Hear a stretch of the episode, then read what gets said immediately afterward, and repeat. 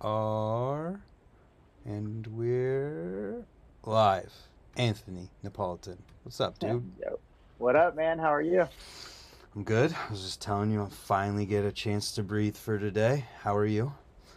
Uh, doing great. Just been running around. Had a hectic, I don't know, last four days or whatever. I was up in Sedona, Arizona for a bike festival and uh, had to leave a day early. So I come home and pack, and then I'm off to Brazil tomorrow morning.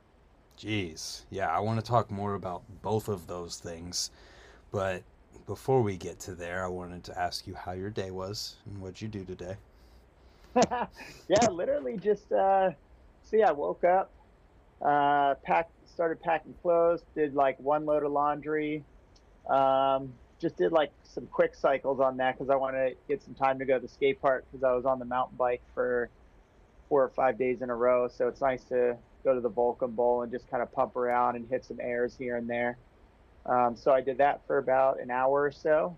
And then I've kind of just been hanging, just uh, double checking all the travel lists, making sure I'm doing everything right, making sure I have everything, make sure GoPros are charged, iPads are charged, earbuds are charged. You know how it goes.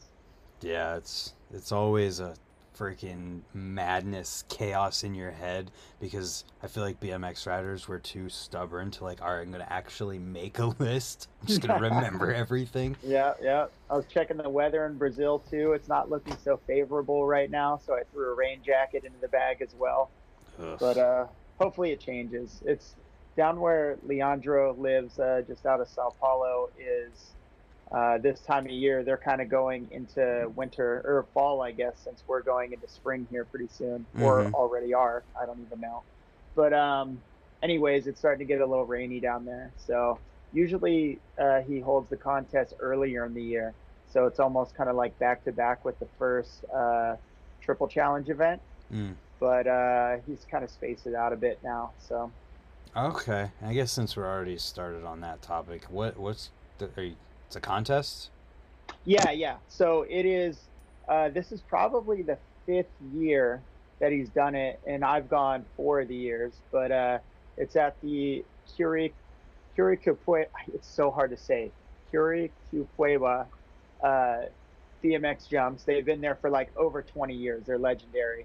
Um, you've probably seen the ride cover of Diogo Canina doing a huge Superman sea grab with the Sunset City in the background. Mm. Uh, and then obviously, if you follow Leandro, like everything he posts is pretty much from those trails. Um, but he's got a pretty sweet deal. Um, I'm not entirely, I can't remember what the, the name of the station is, but they are one of the biggest uh, sports stations in Brazil. And uh, just because South America is so rad, even when his contest isn't going on, it's almost like a old style like Fuel TV, where they're constantly playing. It's like they mix mainstream sports and action sports together all on one channel, but it's constant throughout the year, which is pretty cool. So you can literally tune in at any day and be like, "Oh, cool, skate, skating's on, or BMX is on, or surfing's on, oh, football's on, whatever," you know.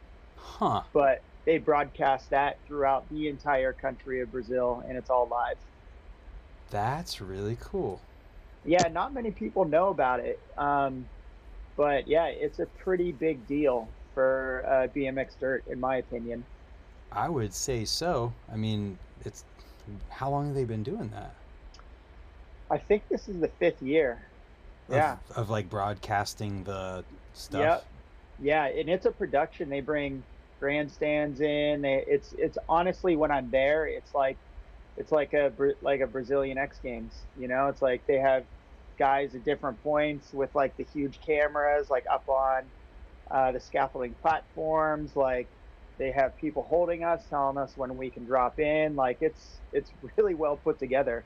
Wow. So is it got like big name Brazilian sponsors or something? Like how do they even fund that? It does, yeah. They have big name Brazilian sponsors. I think a lot of the funding comes from the from the TV company as well. Um, but yeah, they do. I think I saw Leandro like is involved with some cable internet sponsorship now, so I'm sure they're in the mix doing stuff. And yeah, Huh. He's definitely got a smile for TV, right? yeah, exactly. Yeah, he definitely does. And he's he's always smiling. Um, they love him in Brazil too, so he's just you know he's in his element when he's there. Yeah. Do you know the name of that station? Did you say it already? I do not know the name of the station.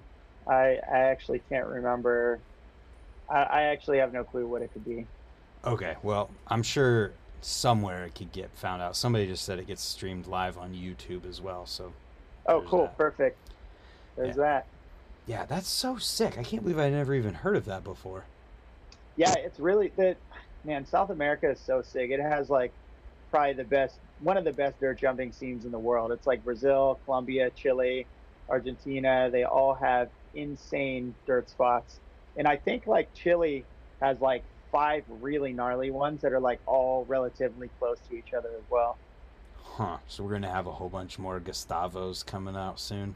Oh, you have no idea. I remember back in like 2008, I believe, I, Alejandro Caro flew me to Brazil um, for a contest that he was putting on. It was called Red Bull Upside Down.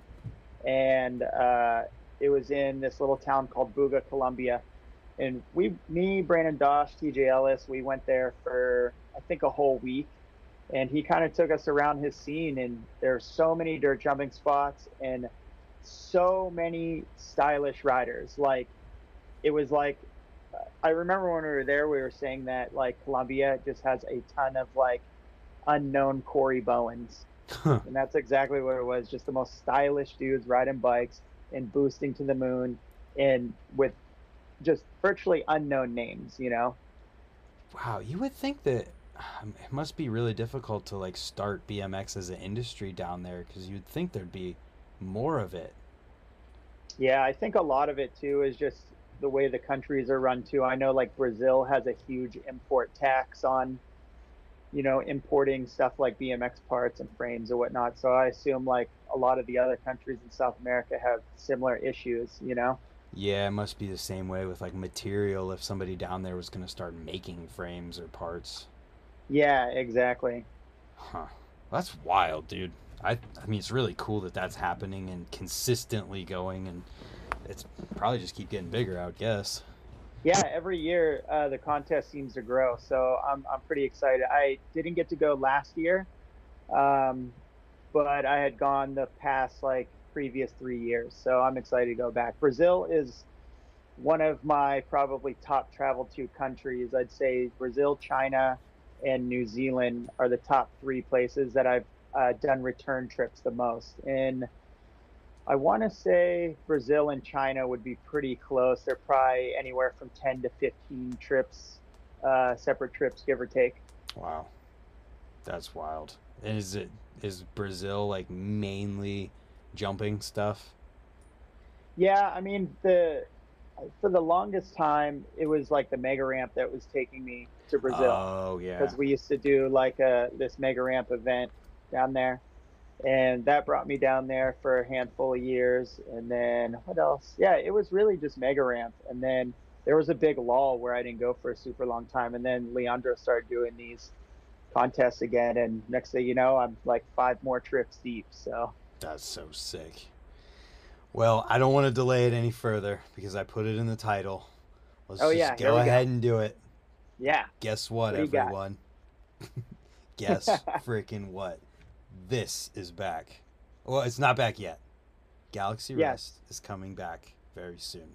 yes it is uh dropping next week the week of the 13th Yes, and let me pull up the info here. So, the it, info is that it's going to be available through local bike shops, shipping the week of March 11th. So you got to reach out to the local shop.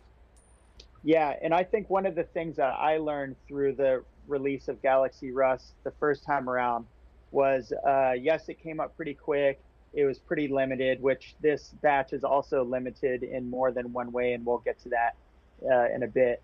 But uh, the best thing is now that people know what Galaxy Rust is and they really want it, um, get a hold of your local local bike shop. If you know of a bike shop in particular that uh, deals in profile racing parts uh, pretty heavily, definitely reach out there because as soon as these things go live for the shops to purchase, it's going to be a feeding frenzy again, and they're all going to be gone super quick. So, if Oh, you have yeah. any inclination that uh, you want to buy, you know, a set of hubs in Galaxy Rust, get on it sooner than later. Yeah, I'll give my personal experience because actually this whole entire thing stemmed from my personal experience Yes, last really did. time because Yeah. I I wanted one of those sets of hubs so bad and I didn't find out about them until after everything and they shops were starting to get their sets and I would message every single person I knew who had a shop and they're like sorry somebody's already spoken for these things and I was like no so I literally painted my own and Yes. I'm excited for you to see that in person one day, but like that it's just funny to me that that happening that long ago and me talking to you at Woodward is what originally like spawned this whole idea. Yeah, exactly. And you know, you weren't the you weren't the only one that was trying to create kind of their own Galaxy Rust look either. There's I, I can't remember his Instagram Jonathan. uh, to, to the T, but his his Instagram is like Brooklyn something or other. Um, but he got like an, an entire frame Oh, anodized yeah. like Galaxy Rust, and then also hubs. Yep. Um, he I don't I believe he didn't buy the hubs, but he or maybe he bought His hubs are Galaxy couldn't get Rust. his okay, but he couldn't get a stem, so he had the stem done or something like that. Yeah, he has um, frame. is crazy. Yeah, and then there were so many different uh, different people doing stuff kind of like that, such as yourself. And I literally started screenshotting a lot of them, and I was like texting them to Matt, like, "Hey, we need to do another run. We need to do another run. Let's do it." Yeah. He's like, "All right." He's like, "I'm gonna take all these screenshots that you sent me, and he's like, I'm gonna go have a meeting with Jim, and we're gonna see if we can get another round rolling." So. Yeah, and I'm trying to find my uh my thumbnail from the video I made. There we go. Pull mine up on the screen because I was super proud of it. I feel like it if you look at it and you put them side by side to the one you've got right there, it's oh, like oh yeah. it's actually pretty close. Yeah, and for those of you, I don't know though, that maybe you're joining in and don't know what the Galaxy Rust is, but this is actually one of the the prototype. Well, you wouldn't even call it a prototype. It was really just a sample that we did with the anodizer. So I rode the samples, tested them for quite a long time, probably six, six, seven, eight months maybe, Mhm. and uh, and everything held up as far as the anodizing went. You know, we didn't want to put something from a new anodizer out there that wasn't going to stand to the test of time, and uh, it worked out. So I actually sent this back to Matt. This was a blank hub, but now you can see it says Profile Racing on there, and it says Galaxy Rust like right up in here. Yep. Um, but I sent this back to Matt, and he pressed it to a trophy stand for me, and it just says Anthony Napolitan, Galaxy Rust, 2021. Yeah, that's so sick. So a couple, a little bit more information here. Uh, Yeah. For BMX, it is hub sets only. There's Yep. 80 sets of right-hand drive mini that are going to be available. 25 sets of left-hand drive. Then 45 right-hand drive sets of elite and 20 Yep. left-hand drive sets of elite. So Yep. it's kind of crazy to think that like how many sets went out the first time? Do you know? You know what? I don't know, and that's probably something I should ask for Matt. Um, but when I was talking to Matt the other day, he was saying um, in his head he thought it was going to be even less than what it was, and then once he got everything back and started putting it into stock and figuring out what was going where, he was like, "Oh wow, we actually have like a pretty decent size considering uh, you know what's going on in the industry." So, and the and the reason I know that I've got a lot of messages too. A lot of people are like, "Oh, if you bought a you know a round of hubs the first time, do they get dibs on stems or sprockets or whatever?" Unfortunately, this run has zero stems and zero sprockets. And the uh, reasoning behind that is just materials are still super hard to come by. Uh, Profile has a lot of products that they're constantly doing, and they only uh, churn out hubs, I think, a couple times a week. And the Galaxy Rust stuff is so special because a lot of it's done in house. Most of the hubs usually go out to a polisher Mm-hmm. and uh, they're polished and sent back to profile, and then they send those out to the anodizer. Um, as to where Galaxy Rust is all done in house, so they do in house polishing on it, and that was kind of the mistake that we made the first time around with Galaxy Rust was we sent it out to the polisher, and at the time all the COVID stuff was happening and a lot of stuff was delayed.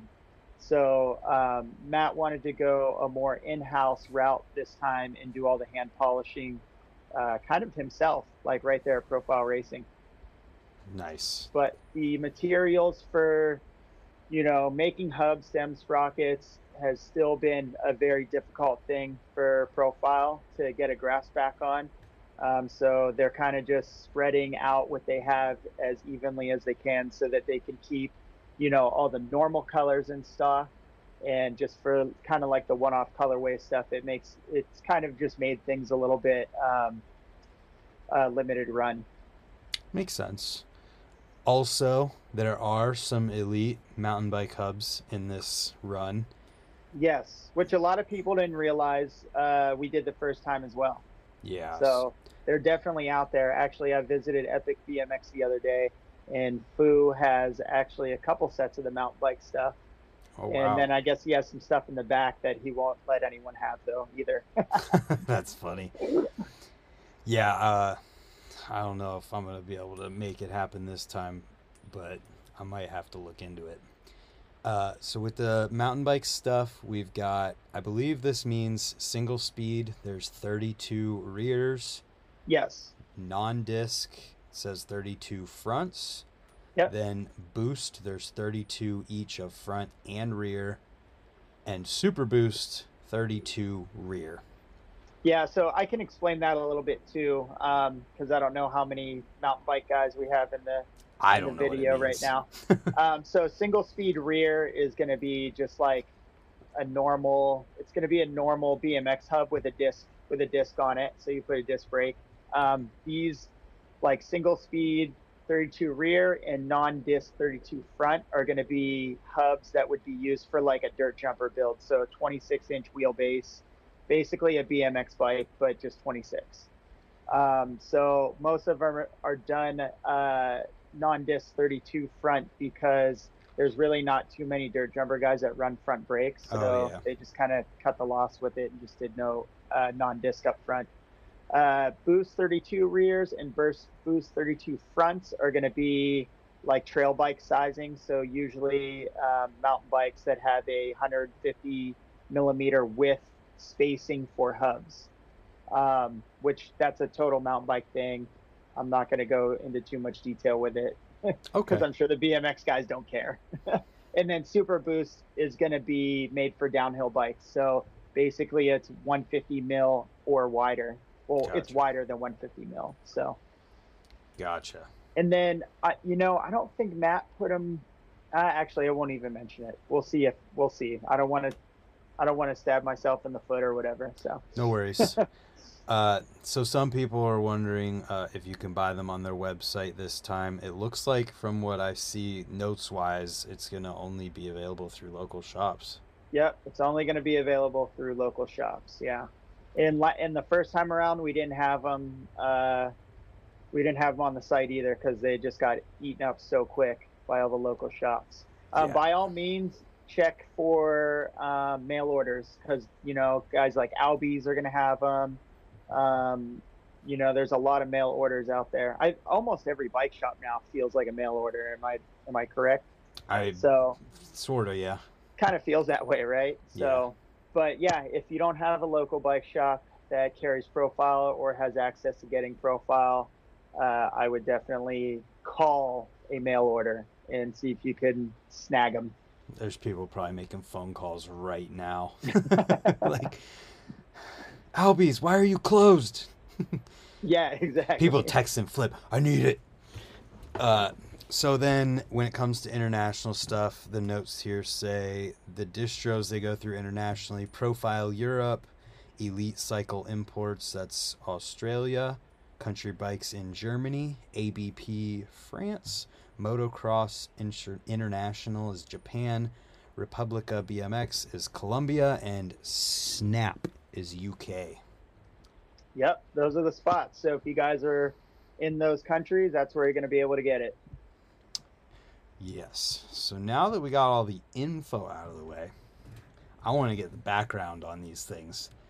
Yeah, What- for sure. Like, where did that idea even come from? And is the final result that you have, like with the trophy thing, is that what you originally thought of, or So the original idea of Galaxy Rust wasn't going to be Galaxy. It was just going to be like a rust looking colorway. So I actually had all these samples of rusted things like rusted shovels, pickaxes, like all kinds of stuff. I was taking photos of that and I was thinking because at the time like they were doing a lot of stuff with uh, I believe it was like hydro dipping where they were like Mhm. dipping the parts and getting getting like kind of whatever print you put on it. yep, Um, so I wanted to do something like that, and then this was this was actually around, I think was it around Swamp Fest time, or no, this is before like one of the first Swamp Fests because this project took forever to kind of develop. It just, especially with COVID, put it back like way, put a big damper on it. A lot of holding time. It felt like we worked on the project for three years before we seen a sample. You know. yeah, Um, so, anyways, it started off as like a patine, like rust looking vision. And then um, as Matt and I started to work on things a little bit, we just started to kind of snowball into other ideas. And he had come across an anodizer um, that was doing multiple color anodizes, like that kind of splatter effect. And he was like, "Hey, what do you think about this stuff?" He's like, "Let's send some samples out to him."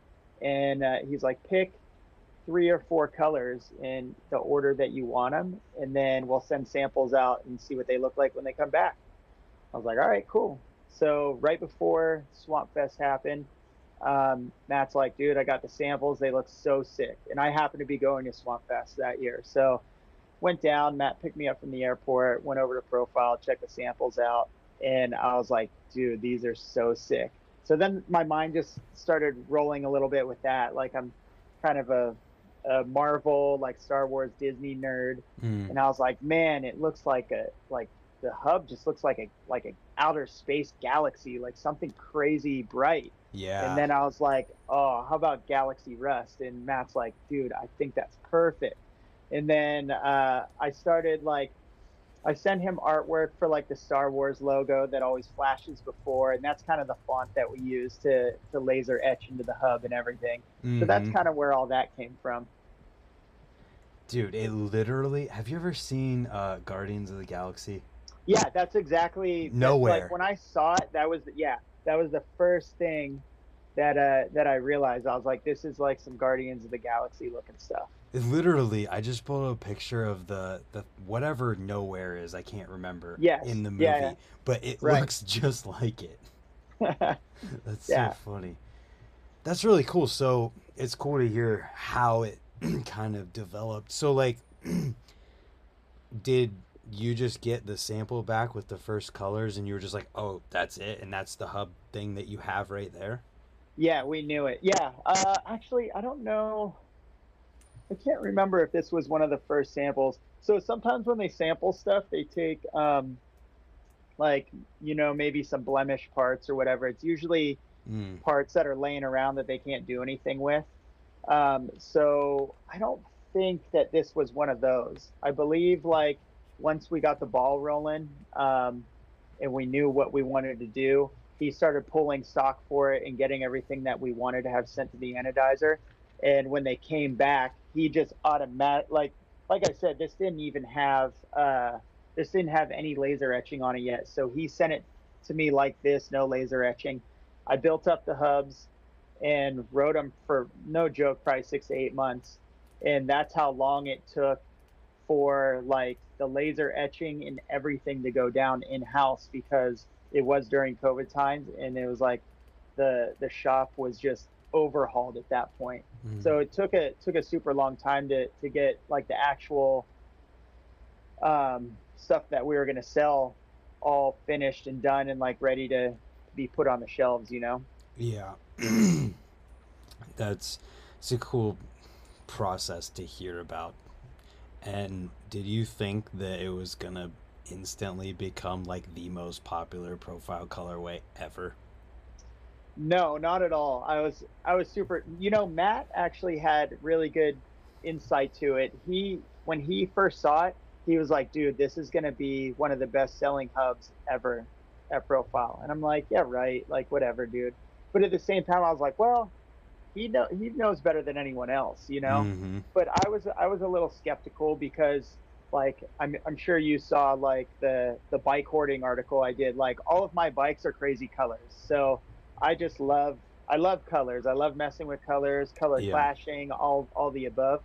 Um, so I was like obviously super psyched on the way the hubs turned out, but I was very curious to see if it would be a thing for everyone else because a, a lot of times you go to a skate park and everyone has a black bike, you know. Yeah.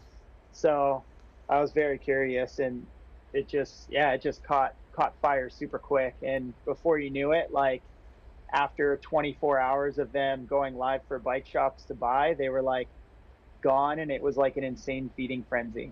I think even to this day, you can try and look them up on I don't know like eBay or somewhere, and people are trying to sell them for ridiculous pricing. That's I'm not surprised because I was looking for them literally right when they were hitting bike shops for sale Yeah. and I was finding them online for like it was somebody was asking on like BMX Museum or something for like 700 bucks for the set. And I was like, Wow. "Already? It Yeah. hasn't even been a week." Yeah. Like, what? Yeah, it was definitely really uh it was really shocking to me. I was I was tripping on it. I was like, wow, this is nuts. And that was another reason too where I was like I was like, look, Matt, it's like a feeding frenzy. We need to do more. And he's like, I agree. So we got it rolling again. And this the the second time around has has been uh much quicker than the first time.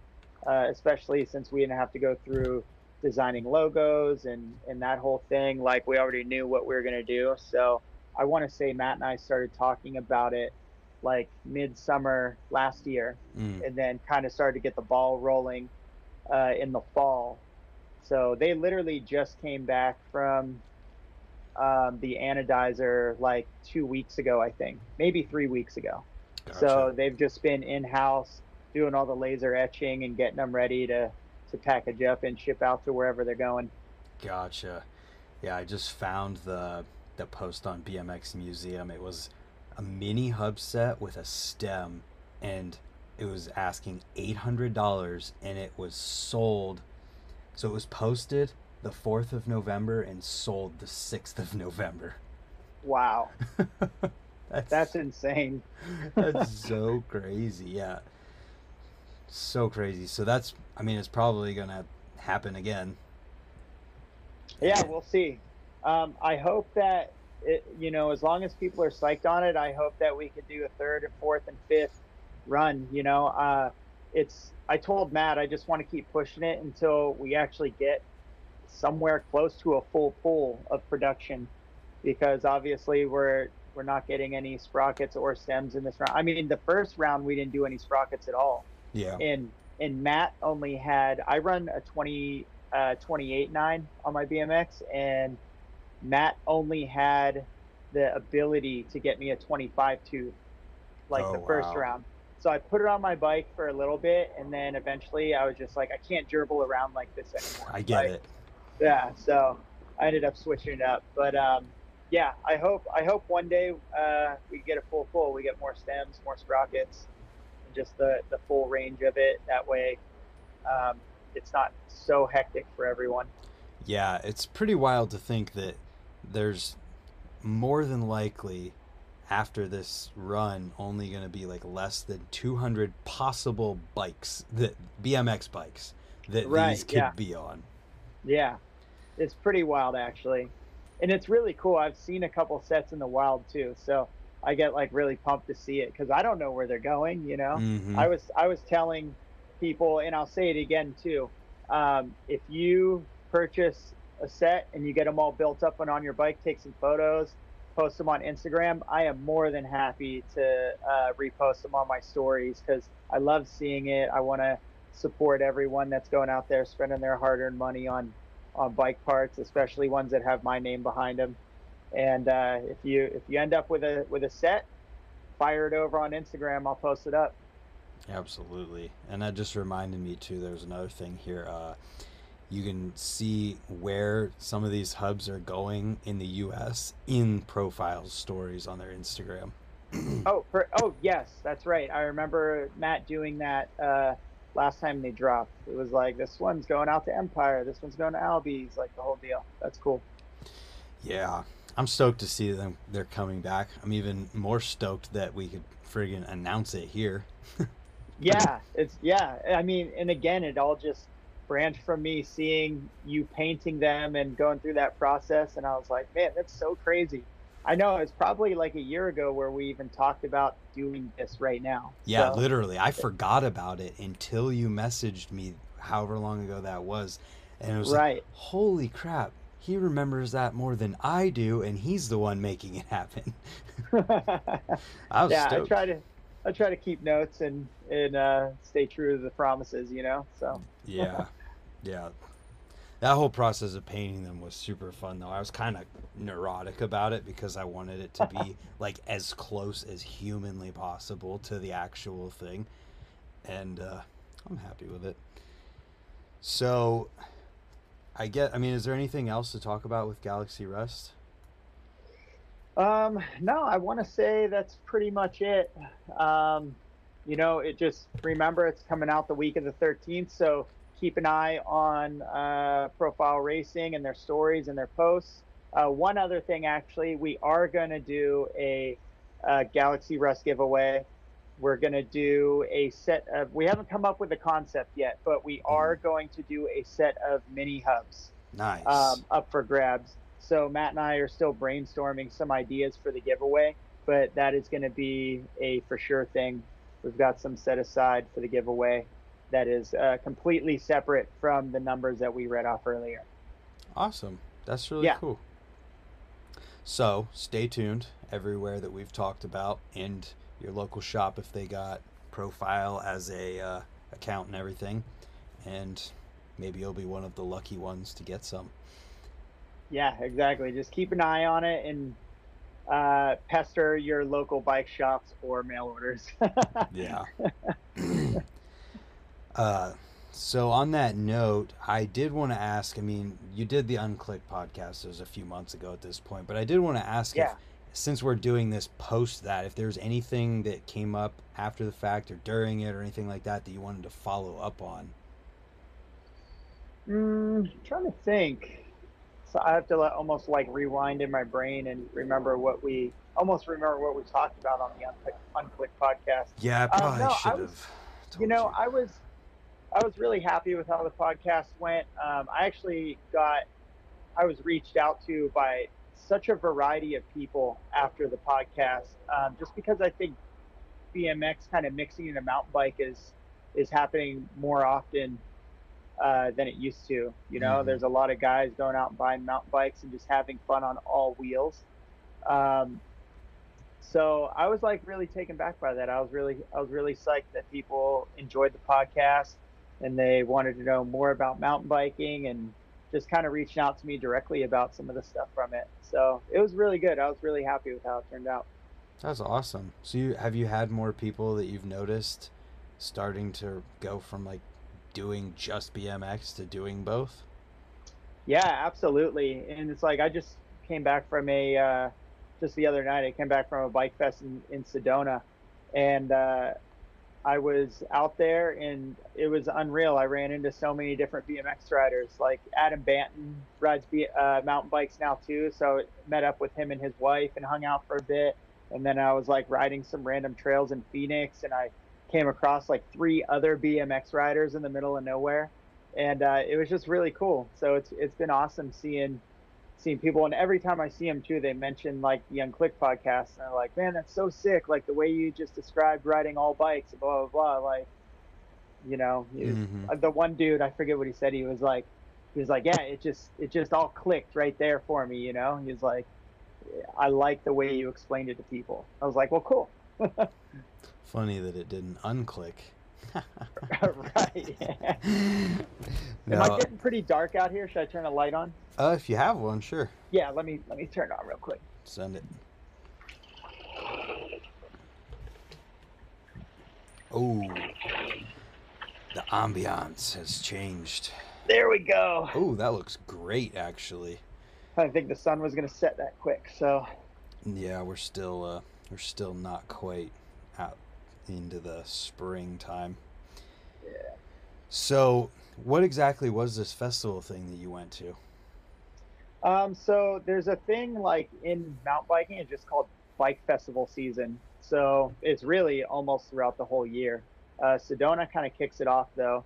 Basically, it's like I don't want to say it's like Interbike because obviously Interbike is a mix of like all cycling in, under one roof, as to where these little like micro festivals are just mountain bike brands. So all the brands go out to wherever the location is. They set up tents, their booths, whatever it is.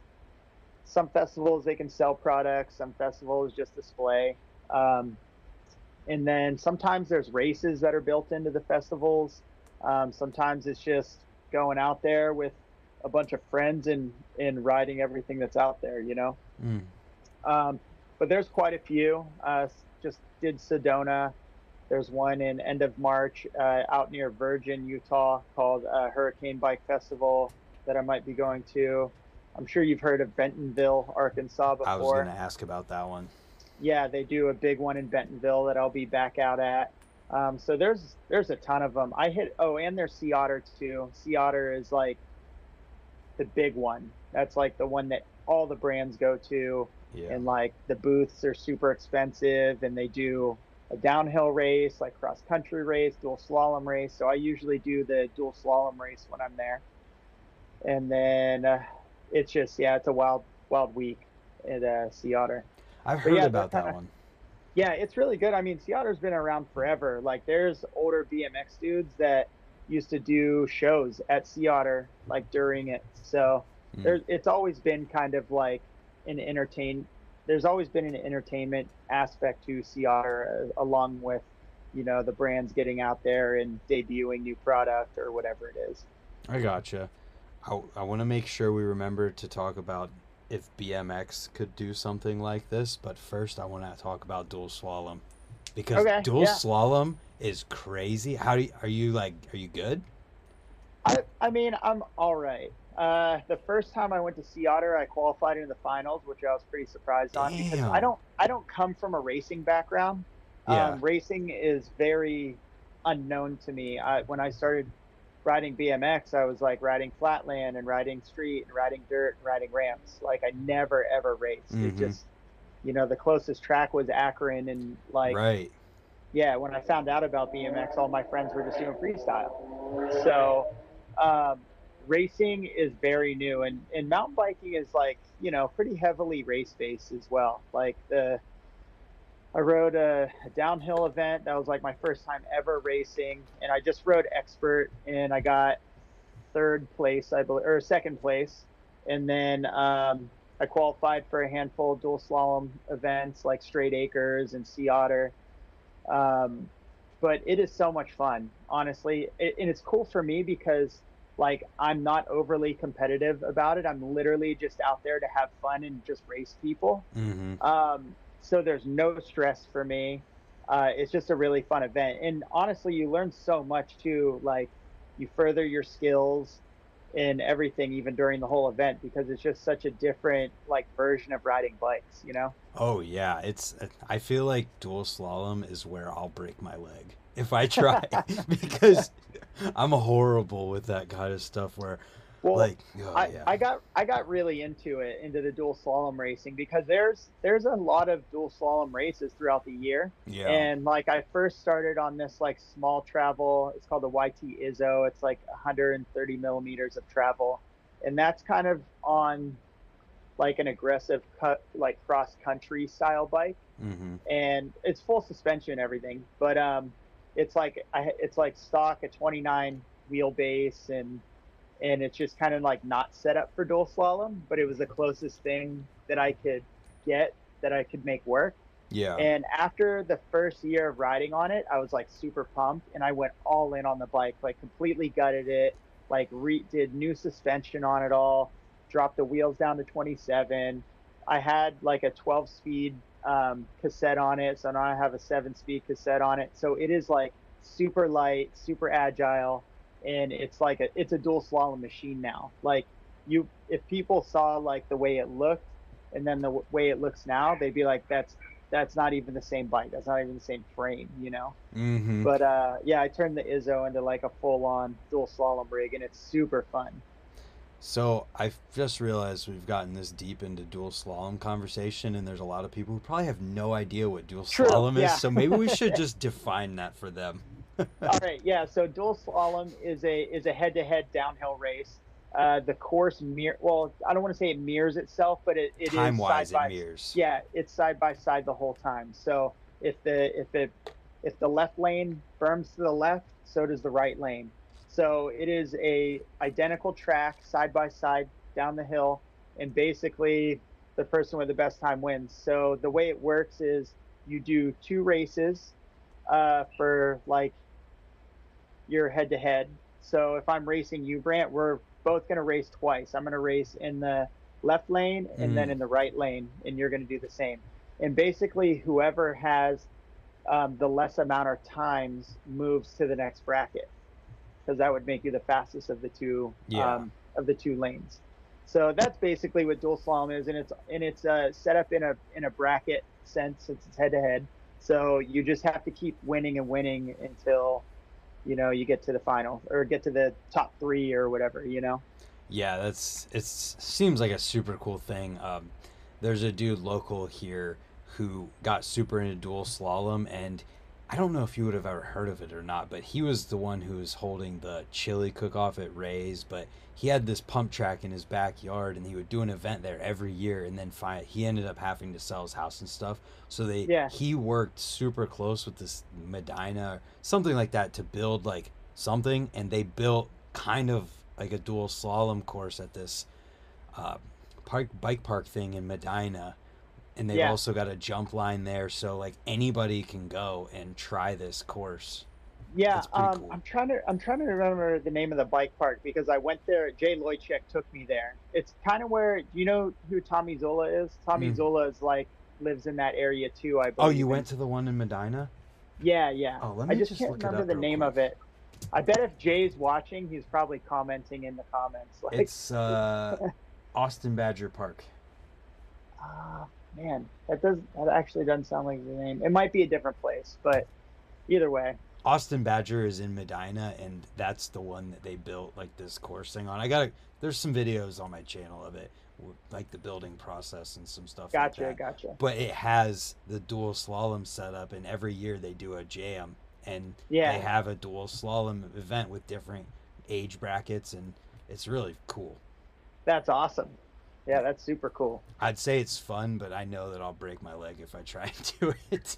like, Nah, you'd be all right. It's it's really fun. The cool thing is like you can take it in baby steps, you know? Like yeah, I'll do that. I was yeah, I was kind of able to to jump into it just because of like obviously my BMX background gives me a lot of control on on a bike. hmm And uh, I ride when I'm home in California, I ride a lot of single track, which is basically climbing up a mountain and bombing down it. So um but I ride a lot of single tracks, so it kind of helps with with like the dual slalom skill. Yeah, it, it just seems like a really cool and fun event. But uh, how'd the Sedona thing go? Yes, uh, it was a little crazy. It snowed really bad. So, I saw your story. I was curious. Yeah, so we ended up. Uh, I have like a group of friends that we kind of just all we're all live in different parts of the country. Like one one of them lives in does like the van life thing. One lives in Boise. A couple of them live in Colorado, and we all try to just meet up at these festivals or events or whatever. Um, so we ended up like the whole crew ended up going down to Phoenix for a whole day Nice. and riding down there because of snow. It was just snowy, like it was cold up there in Sedona. Um, but they did do like kind of two days of the bike festival. Um, the the first day, like a lot of a lot of the reasons they like these bike festivals is because the brands can bring their demo fleets in, and the Oh. consumer can get on the bike and they can ride it. And if they don't like the large, they can try the medium or whatever, you know. Right, something Um, you normally can't do in a local area because shops just can't bring in a whole fleet of bikes from one company. Exactly, and and by going to the festivals too, if you're a consumer and you're looking to get a new bike or you want to try new bikes, there's like ten brands that usually have a demo fleet there, so you could ride all ten in a in a weekend, you know. Yep. Um, so they weren't doing a lot of the demos because uh, it was so such bad weather. So, but uh, by the third day, which was Sunday, uh, they were doing shuttles and, and stuff like that. So the trail conditions did get better and it did dry out.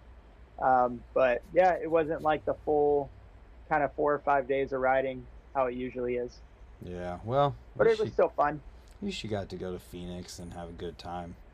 Yeah, everyone hung out, everyone partied, everyone rode a little bit, so it was cool. Actually, I was uh, I wish I had brought my BMX bike because I forgot where the where the festival is. There's actually a cement park there. Oh, and and it's pretty cool. But um, ended up uh, like my team, one of my team managers for YT used to be the old DC skate team manager, mm. and one of his dudes that like skates for DC was up there, and uh, we did like a little under over like video and photo uh, when we were up there. But I was on my like 150 millimeter travel bike with like 20 psi in the tires and I'm like trying to go as fast as I can to drop into this bowl and hit this hip, and I can feel the tires folding up the oh transition. yeah.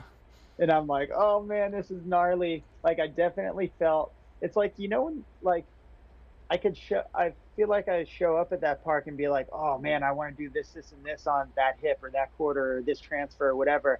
You have like a pretty good idea and you know like you're gonna have fun shredding the park. But I was like on my mountain bike in a cement park and I was like terrified.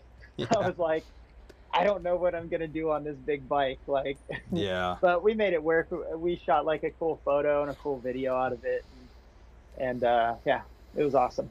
That's pretty funny. I, I yeah, know but it, it was it was funny though because nobody could ride the trails. There were so many mountain bikers going into the skate park trying. Like they walked in and they, they like look around. They're like, Nah, this isn't for me. Or like you'd see a couple dudes come in and they were like, Oh, okay, he's like hitting the hip or doing this or doing that. You know. they didn't So want to like be. kind of uh, funny. They didn't want to be a Kurt Voreis and take Yeah. that full travel bike and dude, that guy, he was 180ing the spine at Rays. He was trying to half cab the spine at Rays on his full suspension bike.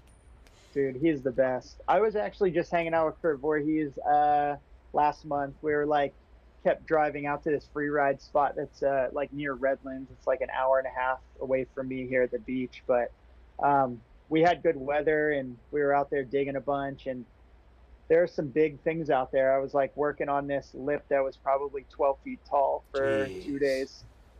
Yeah, so for two days we kind of fixed it up and, and made it awesome. It's just this like you literally roll down the face of a mountain. You cross this fire road, and then there's a 12 foot tall lip in front of you. It's like the roll-in is two times the size of what a mega ramp roll-in is, Jeez. and you're going. I don't think I've ever gone that fast.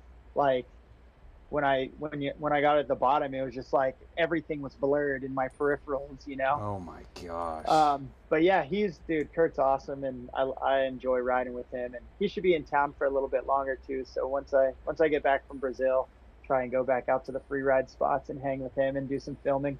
Yeah, and for anybody who doesn't know by name who we're talking about, if you've ever seen somebody do a curved curb ride on a recumbent bike or what is that, a nose manual or something, riding wheelies on one of those things. Yeah, he's nuts. He has all these crazy contraptions, and he's a, he started in BMX too, and then moved into mountain biking, and now he has this like crazy recumbent bike that he does curve walls on. and, like, literally, it's he is he is one of the most creative riders. In fact, he when we were out at that free ride spot, he was like, the lip of that 12 foot tall lip is literally like etched out of the face of a mountain. hmm So above the lip, there's like kind of still part of the mountain that Yeah. goes down and gets cut off. And he scraped out like a sub box above the lip Not surprised. and like, yeah, and like went up and did did like bar spin to tail tap and back into the big lip, and it was like the craziest thing I ever seen well, I like he'll go up to Big Bear and fly out and do like like wall slaps on big trees out of like big landings and stuff. He literally just posted a DJ wall slap on a light post out of a quarter pipe. Just- Yeah, that was his last Instagram post. It's like the dude can do it all. yeah, he's super rad. So Yeah, shout out to that guy. I met him at Ray's and he was just awesome. And I Yeah, know. he just has like the best attitude, and all he wants to do is have fun on bikes and like almost kind of see what's possible on bikes too. Dude, you did you see the uh, how where he was trying to grind a rail on whatever bike that was? Yeah, yeah, Just eating it. eating it every single time. It's like it's somebody just said, yeah, he's not young either. no, yeah, he's like he's in his fifties maybe, or maybe he's late forties. Dude, He's not young. He sends it though. He loves it. He yeah. just loves it. The one time when he was trying to cab the spine at Ray's, he got caught up and just ejected straight backwards into the spine. Like it was like you dropped a sack of potatoes, but you went. He was going like laterally through the air and just hit the spine, and it was like that would have taken out any twenty-five-year-old, and he just kept trying. Totally, yeah. It's it's pretty wild. He's I'm I'm just so glad when he did when he did this like sub box maneuver the other week that he pulled it like he pulled it third try and like one of them he almost didn't get out very well but he did and I'm just happy he pulled it because I didn't want to have to like scrape him off the ground and like throw him over my shoulder and get him like 10, 10 miles out of the zone that we were in. No doubt. Uh, but yeah, shout out to Kurt. So originally, a minute before I started talking about all this stuff, I, I was kind of curious because you've done. I'm sure you've been to Interbike, and you've Mhm. you've been to all these mountain bike festival things. Like, do you think it's possible for BMX to do something like that? Yeah, absolutely. I just think it's like, I mean, obviously, like the mountain bike world is in a more like expensive bracket of consumer, right? Right. Just bikes. Some bikes are 20 grand. You know what I mean? Like Mhm. they get expensive. Um, I think it's totally possible.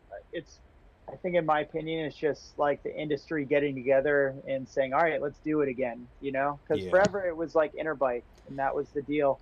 And Yeah. even when they took, they started kind of doing Interbike esque stuff at like Texas Toast or whatever, like that was kind of a step in the right direction, you know? Mhm. Um, but I think it would just be more diff- more difficult for them to get together and figure out the purpose of it because, like I said, like mountain biking, the purpose of the festivals is to get your demos out there, get your product out there. You know what I mean? Mhm. Um, and they can travel to all of these.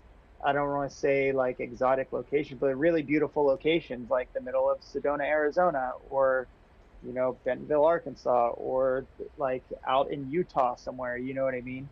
Um, and these consumers can get out and ride the bikes on everything that's out there.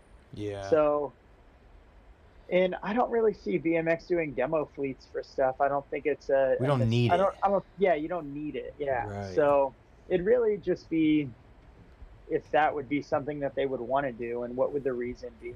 You know.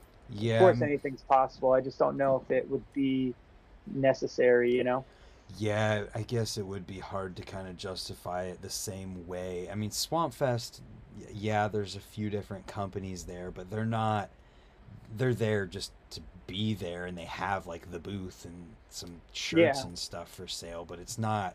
It's not like out of the utility of people at Swamp Fest getting to ride something, or Right. Exactly. and yeah. with the internet, you know, you don't exactly have to do the whole Interbike. All right, here we are at Interbike 20, 2011, whatever, and Yeah. here's our new set of hubs for this year. Like, you don't have to do that with having someone like Vital or wherever cover it anymore because Profile can just make that video. They don't have yeah to. Yeah, exactly yeah and you know there's different like i guess there's different ways that companies could make it worth it like for instance i, I ride for yoshimura cycling and they make pedals Yeah. and i run them on my bmx i run them on my mountain bike i run them on all the bikes Yep. um, but like even in sedona they do pedal demos so Mm, like they're expensive pedals you know they're $200 pedals so right. like a consumer is like, oh, do I want to spend two hundred dollars and not and maybe not like them or love them or whatever?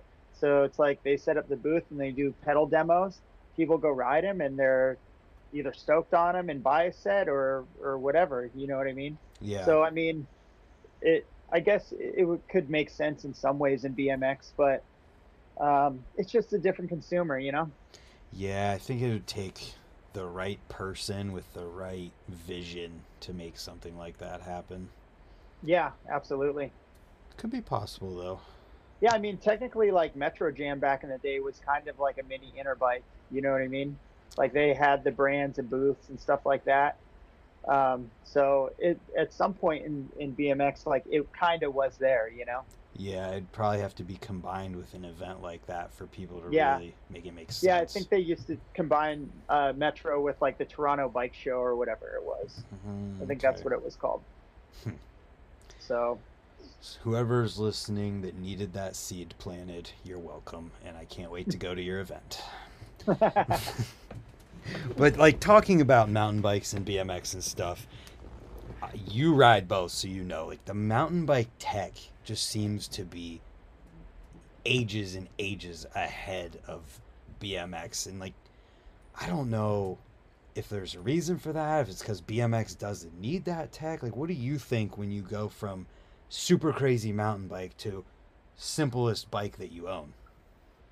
Uh, there's definitely a learning curve when it comes to learning about mountain bike stuff. Uh, you know, there's suspension and oils and hy- hydraulic brake cable fluid and like all kinds of stuff. And they make 70 different bearings for headsets and bottom brackets. Right. Like in BMX, there's three or Yeah. whatever, you know? Not even So- anymore. Yeah, exactly. I think everyone pretty much uses mid for the most part. Pretty close. Um, so there's definitely a lot more that goes into it. Um, it's, uh, I think just BMX bikes are simple, man. It's a simple machine. It doesn't have to be overthought. Uh, definitely like the, I think the reason in mountain biking why it is the way it is is it is uh, projected to a different kind of consumer, and that consumer is the same people that buy brand new cars every year yeah. or or uh, invest in real estate constantly. They want the latest and greatest, this and that. So in mountain biking, it's like a lot of bike companies are just finding different ways to advance the technology and make things really interesting in that aspect. Um, as to where BMX is just simple, like you don't need it. It's, I mean, there's still some really amazing design stuff that's coming out in BMX, but it's kind of like one of those scenarios where you don't necessarily have to reinvent the wheel, right? Yeah, I, I feel like there's just something beautiful about the BMX bike being just as simple as it can possibly be. Absolutely.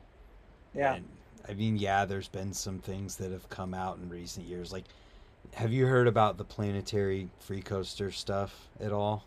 I've heard a little bit about it, but I'm not a free coaster guy either, so I didn't dig too deep into it. It's freaking wild, dude. Do you know anything about planetary gearing? No, not at all. It's just nuts. So there's like you've got your outer thing that has teeth on the inside of it. Then you've got a cog in the middle with teeth on the outside, and then you have floating gears in there. And that, whatever combination of those things, allow the center to rotate without rotating, without the outside rotating. And Whoa. yeah, and that technology allows. I have one right here. It's a planetary.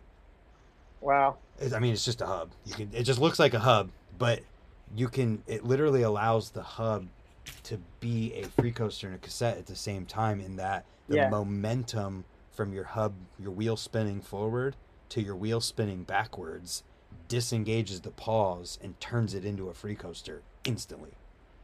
Crazy. So there's that craziness. technology, but right. Yeah. that's just like it's literally like not much bigger around than a quarter and Yeah. only like a half inch thick of a clutch mechanism that goes into a hub that is just a normal BMX hub. So I don't know, there's things like that, you know, a couple companies like Alienations had carbon rims for a few years now and Right. Yeah. Eclat made their carbon rims. But like, do you see anything else from the mountain bike world even making sense to transfer over? Yeah. I mean, I I'm very curious about carbon rims for BMX, especially because I'm I I'm a dirt jumper. I'm not going to go out and ride street and bash them up really. Mm-hmm. Um, so I'm I'm definitely really excited to to try out a set of carbon rims at some point.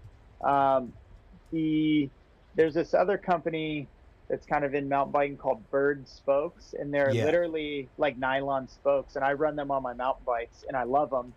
And actually, Barry Nobles did like a video on his YouTube that is a like a race a BMX racing wheel set that he built up with I believe it was a carbon rim and the Berd spokes. Yeah. So the the Berd spokes are kind of designed to um, like suck up all like if I'm ripping down a rock garden, if I have a wheel set that's built up with like an aluminum rim and and steel spokes, like it's gonna feel more rigid. Oh yeah, that makes sense. So the so the Berd spokes allow some flex, kind of like how a carbon rim is to an aluminum rim. mm-hmm. So these Berd spokes allow the bike to ba- basically just soak up the energy.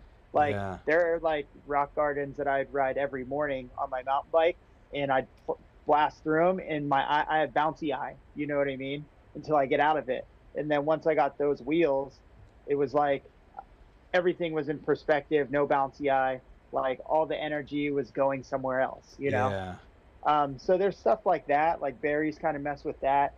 I'm really, I'm not gonna lie, and I'm a gyro guy, and it's it's when I do have the opportunity to do this, I'm gonna, I don't know what I'm gonna do really, but I really want disc brakes on Mhm. my on my BMX. Oh like yeah. I just like the way they feel, like I like how they break, and uh, they don't make any noise either. So oh yeah. I'm like at this phase right now where I can't get my brakes to stop honking, and I don't know if it's the season we're in or whatever, but I'm over it. So Humidity helps with that. Or Yeah, it makes so- it squeak more rather. yeah, I'm definitely interested in getting uh, disc brakes on my bike, and actually, Profile makes like a little attachment that you can put on the Elite Hub, and it can. Uh, it's basically a bracket that goes on the outside of the hub, and you just put it right on your bike, and it's a an adapter to mount like a uh, caliper on. Nice. So they make like a caliper bracket, which is pretty cool. So if I wanted to, I would just have to like lace up a um, like an elite hub with with a disc mount, and then add that adapter, and I'd be all set for disc brakes on the BMX. and then do that with a gyro. Yeah, uh, I'd probably just run a straight cable unless I could get my hands on like a hydro gyro. Yeah, So you, you do- wouldn't want to do the single to Yeah. double. You wouldn't want to use No. cables. No, I mean I could I know I could make it feel good because I've had brakes my whole life and that's kind of like my deal is making my gyro brakes feel amazing. Um, but I just I just like the consistency and in how uh, hydro brake feels. Oh, I mean, I get it. It's like it's like going to sealed pedals and then trying to go to unsealed pedals again. It's Yeah. just hard to do if you notice how nice it feels. Right. I mean, and realistically, like on a super super good day, like the most I'm gonna do is like a triple whip, right? So Mhm. I think if I do the math on a contest run, especially we're not having contests where there's like six or seven jumps anymore, you know. Yeah. So I think if I did the math, like max, I'd need maybe three enough cable length to do like three revolutions. You know what I Mhm. mean?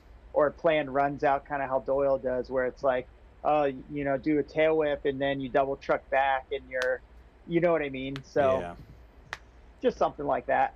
And the hydraulic cables, I feel like I've seen people have those coiled up like a lot more than Oh, a yeah. normal cable.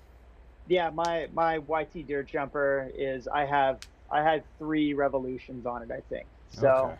Yeah. You just reminded me. I uh I actually talked with those bird the bird spokespeople Oh, did you? like yeah. a year ago and I just didn't have a spare wheel set that I could send them to lace up for me because I was Yeah. like I can just do it and they're like well listen if you do it you're gonna have to let them sit for three days and do It's this a three day crazy process. Yeah. but they're Yeah. like if you send us the wheels we can turn it around and have them back to you in a weekend and I just didn't have it so I need to hold on remind me tomorrow to email Berd Spokes yeah, it's a crazy build process. They it takes three days to build a wheel set. They build the set, put tension on them. The spokes like cure basically Yeah. over these three days. And day two, they add more tension. Day three, they add the last bit of tension, and then they're done. Yeah, So it's pretty wild. I'm gonna try them out. If hopefully they'll still want to do it. I mean, shout out to Berd Spokes. Please still want to do it. and check and check out Barry Noble's video. He made like a YouTube on his channel, building the Berd spokes and putting them on on the BMX and whatnot. Yeah. And this is when he had some jumps in his backyard too, like maybe version one or two of his backyard. mm-hmm. And he was putting like GoPros on the rear triangle and and showing how the wheel reacted with freestyle tricks and like he did a pretty good job of it. That's sweet. So I want to do like the the skate park. You know, I'm doing ice picks on a sub. I want to see what that looks like and, Yeah, and yeah. all that kind and like a That Fufanu. cool. Imagine Yeah, a that would be Fufanu cool. with suspension. you know, like That would be pretty wild. yeah. Hopefully we can find that out. But so I mean that. So there is some ways and areas that BMX can, you know, progress tech wise. It seems like. Yeah, I mean, if that's yeah, I mean, there's obviously we know there's a handful of companies that have been very tech progressive. Like I feel Odyssey's one of them, Fly Bikes is one of them. Mm-hmm. Um, you know, there's so many brands that have uh, really original ideas, but um, you know, it just, I guess it really just depends, like, you know, what brand stands for that, and if that's their mo to do it, then that's it. You know. Yeah. Do you have you ever saw like the? I think Stranger did it first. The normal upper bearing but bigger lower bearing on the. Oh yeah, yeah, I, right. I just never really caught on. Yeah, and that's like a pretty common thing in mountain biking. Right. A lot of DJs Yeah. have that. hmm Yeah, uh, mostly mostly all the bikes have like bigger bigger low and bottom, or sorry, bigger lower headset uh, bearings as opposed to upper. Yeah, I don't know. It just didn't really catch on. I saw that. I think We the People did it too, but then I don't know. I haven't heard anything about it since, and that was years ago. Right. Yeah. Yeah. I mean, we'll see. Like you know, the the fingers cross bikes are out there now. You know, Mm-hmm. so it's kind of like a tiny tiny little mountain bike. You know. right. So maybe maybe a brand like Fingers Cross will want to bring a little bit more mountain bike technology over. You know, they are with the suspension and everything. Obviously, they're just kind of trial and erroring everything. mm-hmm. Do you think? And I Go ahead. no, go ahead. I was just gonna ask if you thought that carbon frames would ever come over. I know they're in racing. Th- Yeah, they're in race. I don't know. I could see someone that's like super worried about weight, maybe wanting to try a carbon frame. I don't know. It's you know, the only thing that's that's bad about carbon is like if you if you break the surface, it becomes very unstable, you know. Mhm.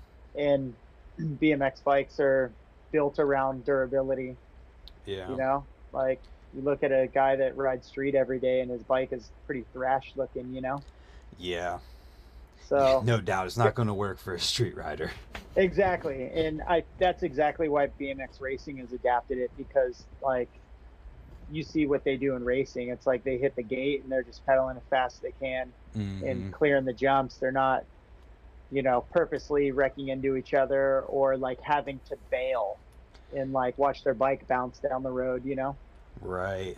so Yeah, I just feel like BMX has taken this long to get to like a lot of bikes look similar because we kind of figured out what works at this point. right, yeah, And so I think it'll probably take a little bit more time before we start to see like crazy tr- attempts at leaping forward in tech. Totally, yeah. I think BMX is in a great spot though. I'm really I'm really proud of how far the bikes have come even from from when I grew up and started riding to now. It's like they've they've jumped light years, you know. Oh yeah. And same with mountain biking. Like part of the I used to like go to Red Bull Elevation or like Queenstown, New Zealand, and those are like big mountain towns and I'd always go on a trip there and rent a downhill bike and go ride but like Mhm. not until like 2018 i was like always felt like i was going to die on that rental bike you know because it was Yeah. so janky and clanky and like it made crazy noises that i wasn't used to you know as to where now like all the cables are internally routed and like the bikes barely make any noise and like suspension works the way it should be and they found out all these different ways to mount it to disperse energy and it's like now the bike I look at it, I'm like I trust that bike, you know? yeah. so It's, it's funny that BMX did that exact same thing, except it went like overkill, then underkill. Now we kind of evened our way out and kind of got yeah, figured out a yeah. little bit. That's that's very true. I guess I never looked at it like that before. Yeah, I was like I remember I remember that era of just getting things as light as humanly possible and then seeing people break stuff all the time. Oh yeah. I mean my my Schwinn growing up was like a 50 pound bike, you know? yeah, you're you're one of those guys who's like right in the right time period where you experienced the heavy bikes right at the beginning and then Oh yeah. and then why you've been there the whole entire time. I had like a Schwinn Powermatic with like super heavy black mags on it, and the forks were like 990 front brakes that were mounted, and the pegs weren't even mounted on the axle; they were mounted on a peg box. Uh-huh. So like that thing was a tank. Oh yeah. Big, like big, heavy four-piece bars, like pretty much like an unseen, seen like aluminum block for a stem, you know? Somebody just had at Ray's the uh, one of the kids that works there has an old DK that has one of Mhm. those block stems on Oh it. Oh yeah. I was yeah. just looking at it, made a comment like, somebody back in the day designed that and was like, hell yeah, the kneecap killer. it's too funny. Insane. What do you when it comes to like your BMX bike? Do you have are you crazy about weight at all, or you, is it just normal? I went through a phase when I lived out at Woodward from um, 2005 until 2012. It was a bit of a weight weenie. Uh, me and Daniel Dhers were like riding together all the time, and he like barely had any meat on his bones back then, you know. So he was Mhm. trying to get his bike as as light as possible, so he could like learn all these new tricks and maneuver the bike and whatever. Yeah. Um, so we often were like looking like on the Albe's website and like looking up the weights and like looking up dimensions, like doing that kind of BMX nerd stuff. And that that was the point where I was like very light bike. Um, but then I realized the certain things that I like about light bikes. So like still to this day, I build up super light wheel sets. It's like Mhm. profile hubs, rainbow tie spokes, alloy nipples, and usually like somewhat decently. Right now, I have like the Sun uh, Sun Envy rims front and rear. yeah. So um, it's a pretty light wheel set, like super light. I like that because rotational spin, tail whips, bar spins, the whole deal. Mm-hmm.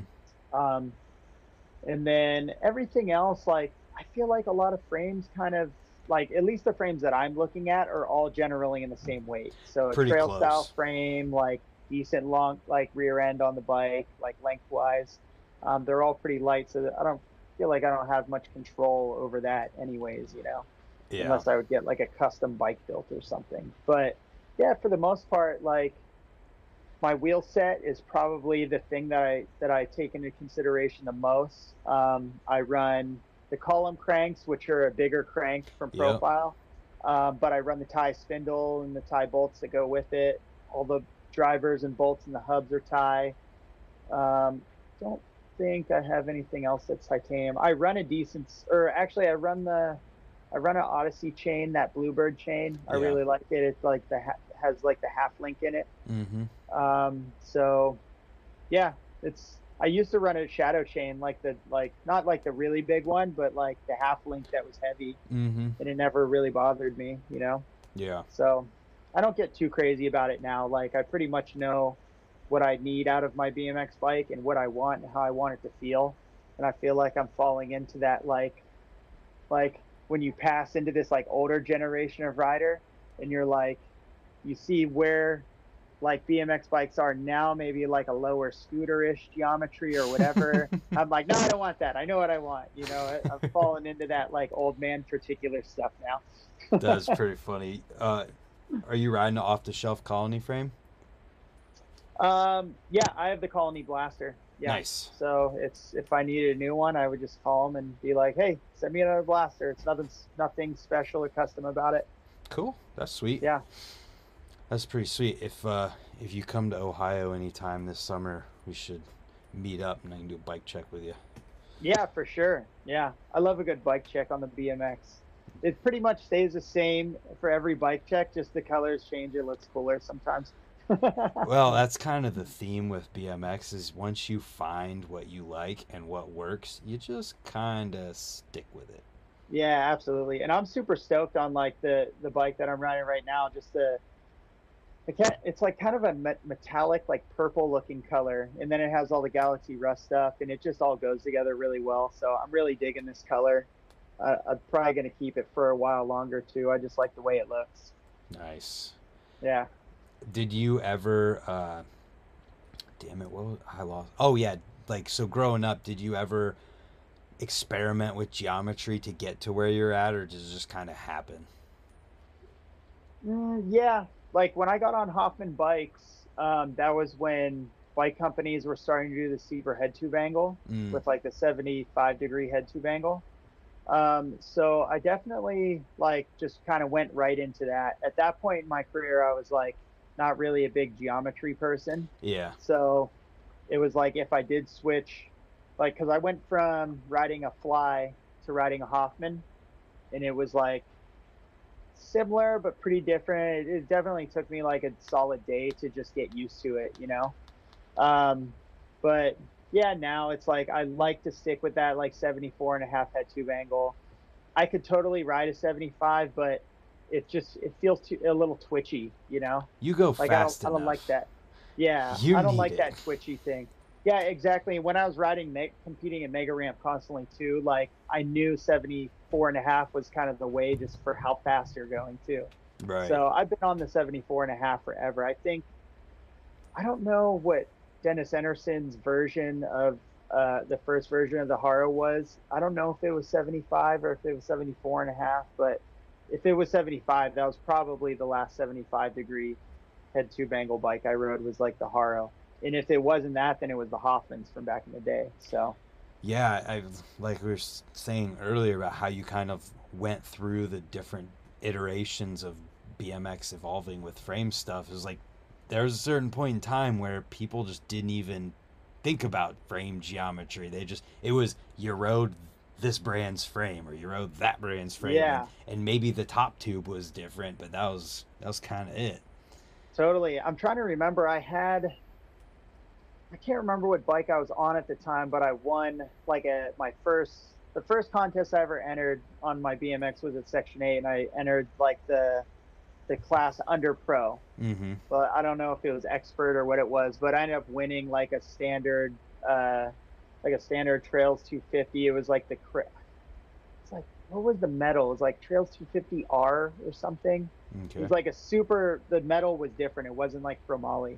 Okay. But um, that was like granted where i was going with this was i was just like i won that bike and didn't even care it was like cool i'm building this bike uh-huh. i don't know what geo it is i don't know how heavy or light it is like this is a new bike and i'm riding it you know yep yeah these oh. days it's totally different bmx has specialized itself into there's frames for people like you who go really oh, fast yeah. and go really high and there's frames for people who are doing crazy technical stuff on a rail and they're completely different. Oh, absolutely. Yeah, it's really crazy how it's all come so far and it's it's all very specific too. So, but that's cool. That's that's really awesome. Yeah, oh, for sure. It's awesome to see it progress like that. I mean, the I ride a geometry that is as close to the center as what you can get these days because yeah. I just want to be able to hit anything and be comfortable but it's cool that you can specialize like that. Yeah, totally. Yeah, I mean, BMX has its little things, you know. It's perfect. I think it's right where it needs to be. Yeah, yeah, I agree. Um, so, when you're at home, what what does your day to day riding look like between being that you, I mean, you ride for several different BMX and mountain bike companies. So, like, what mm-hmm. does normal life look like for you riding wise? in a perfect world, and it obviously it isn't always perfect. Uh, usually, I'm a pretty early riser, so usually I'll be on my trail bike, my mountain bike, like 7 a.m. riding a trail for a couple hours. Mm-hmm. Uh, a lot of friends that I have that work in the industry like to get on the, a bike ride like before they go into the office or whatever. So usually meet up with them and get some riding in. Um, and then I'll kind of go up throughout the rest of the day just doing stuff. So Mhm. it's like if I have tasks that I need to done, chores, create creating content, editing content. I'm sure you know all all about that. Um, and I just kind of fill my time until it's time to ride BMX. Mm. So uh, usually it's like riding in the evening, unless like I'm gonna hit a skate park, which honestly is kind of rare. Like I, there's not, I don't really have that many skate parks that I actually enjoy out here besides the Fulcum Park. Um, but usually I'm riding the trails, so it's like kind of waiting for the sunset so we could throw water down and and it actually means something, and then getting a session in for a couple hours before the sun goes down. Yeah, I gotcha. Yeah, How so you- that's just like a normal normal kind of day at home, I guess. Yeah. How are you managing all these different like things that you have to make stuff for to promote? Is it, are you are you organized with that or are you just doing it? No, I'm I'm pretty organized with it, and sometimes it gets away from me. Like it's hard to be 100% on it all the time with everything that you need to do for every brand. But um, I think the thing that helps a lot with me is I've been able to um, stick with brands that are kind of in both worlds. Mm, so it's like for profile, it's easy because I've run the same wheels on my BMX as my mountain bike. You know. Um, I ride for 510, so it's like same. I ride their shoes on my BMX. I ride their shoes on my mountain bike. Yeah. Um, Yoshimura makes pedals. I run pedals on everything. ODI grips. So it's kind of I've just tried to align myself with companies um, that make product in both worlds yeah. and it's made it a lot easier for sure. And then I kind of just break down the other stuff, like obviously, like YT doesn't have anything to do with BMX, so it's like I know what I have to do for them. You know what I mean? And same with Maxxis tires too. It's like I run all the tires on all the bikes. You know what I mean? So it's really just I've aligned myself with, and a lot of the brands too I've been with for ages. You know, Profile's almost 20 years, Max is almost 20 years. Jeez. Um, Yoshimura and ODI are like I've always ran ODI grips like throughout my whole career, um, but only just started recently doing deals with like them and Yoshimura and 510 when I picked up the mountain bike. So it's like riding the mountain bike has actually like revived my BMX career in a sense too, because now I'm, we're- I'm kind of helping from both sides, you know yeah. I mean, and Go they kind of get like double the content, like kill they kind of kill two birds with one stone, you know. yeah. I mean, I think that's kind of an era we're gonna move into with BMX of like, not necessarily mountain bike and helping with that, but just being able to to double up on certain things in those ways and making it easier on yourself to do those do what you need to do for the Exactly, people that you yeah. represent. Yeah, exactly. And then it's kind of just up to the brands. Like if they want something particular, like ODI reached out to me recently, and they're like, "Hey, can can you film this video of yourself talking about like what grips you are your favorite grips or whatever?" And I'm like, "Oh, well, do you want me to do it for BMX or mountain bike?" They're like, "Actually, could you do it for both?" I'm like, "Perfect," you know. So it's kind of just figuring out like what what each brand specifically wants, you know, at the beginning of every year, and kind of just tinkering with it, playing with it as you go, you know. Yeah. I've had like a really great opportunity. Like I got one of my really good friends hired at Yoshimura, and she does like all the social media, and I can like kind of pluck her from the office whenever I want and go out and film with her Nice. and she's like really great at what she does. So like a lot of the content that I've been uh, posting lately on my Instagram looks like very fine tuned and nice quality stuff, and it's like because of that, you know what I mean? mm-hmm. And a lot of times it's like I can again, it's like if I'm going out and filming with Yoshimura, a lot of times like my five tens are in the shot or this or that, or, like you know what I mean? So, So, you can use it for both. exactly, yeah. Yeah, it's smart. It's really smart. And I actually had a note to talk to you about the fact that it seems like you've been always been really conscious of like the business side of whatever cycling career we're talking about is that something that you've been intentional about? Oh, absolutely. Yeah. I've seen, you know, so many riders that are have come and gone that are like some of the best riders on the planet, but like they Mhm. don't have a personality or they don't have any business sense or like vice versa that like they have the most amazing business sense and personality, but like maybe not the best bike rider or whatever it may be, you know what I mean? So I've always tried to kind of stay right in the middle. Like I might not be the best BMXer some years or whatever it is, you know what I mean? But I'm always try to keep up and I I like when I take on a sponsorship, I want to put the brands first. Like Yeah. I want them to know that they're in good hands and whatever the reason is they're hiring me for sponsorship, I want to make sure I get that done plus like 100% more, you know? Yeah. um, it's like I know a lot of people don't want to think like, oh, like BMX is your job, it's work, it's whatever, or like mountain biking, like it's it it is like it is my job, it is work. Like I literally leave the house some days and I'll go out and film.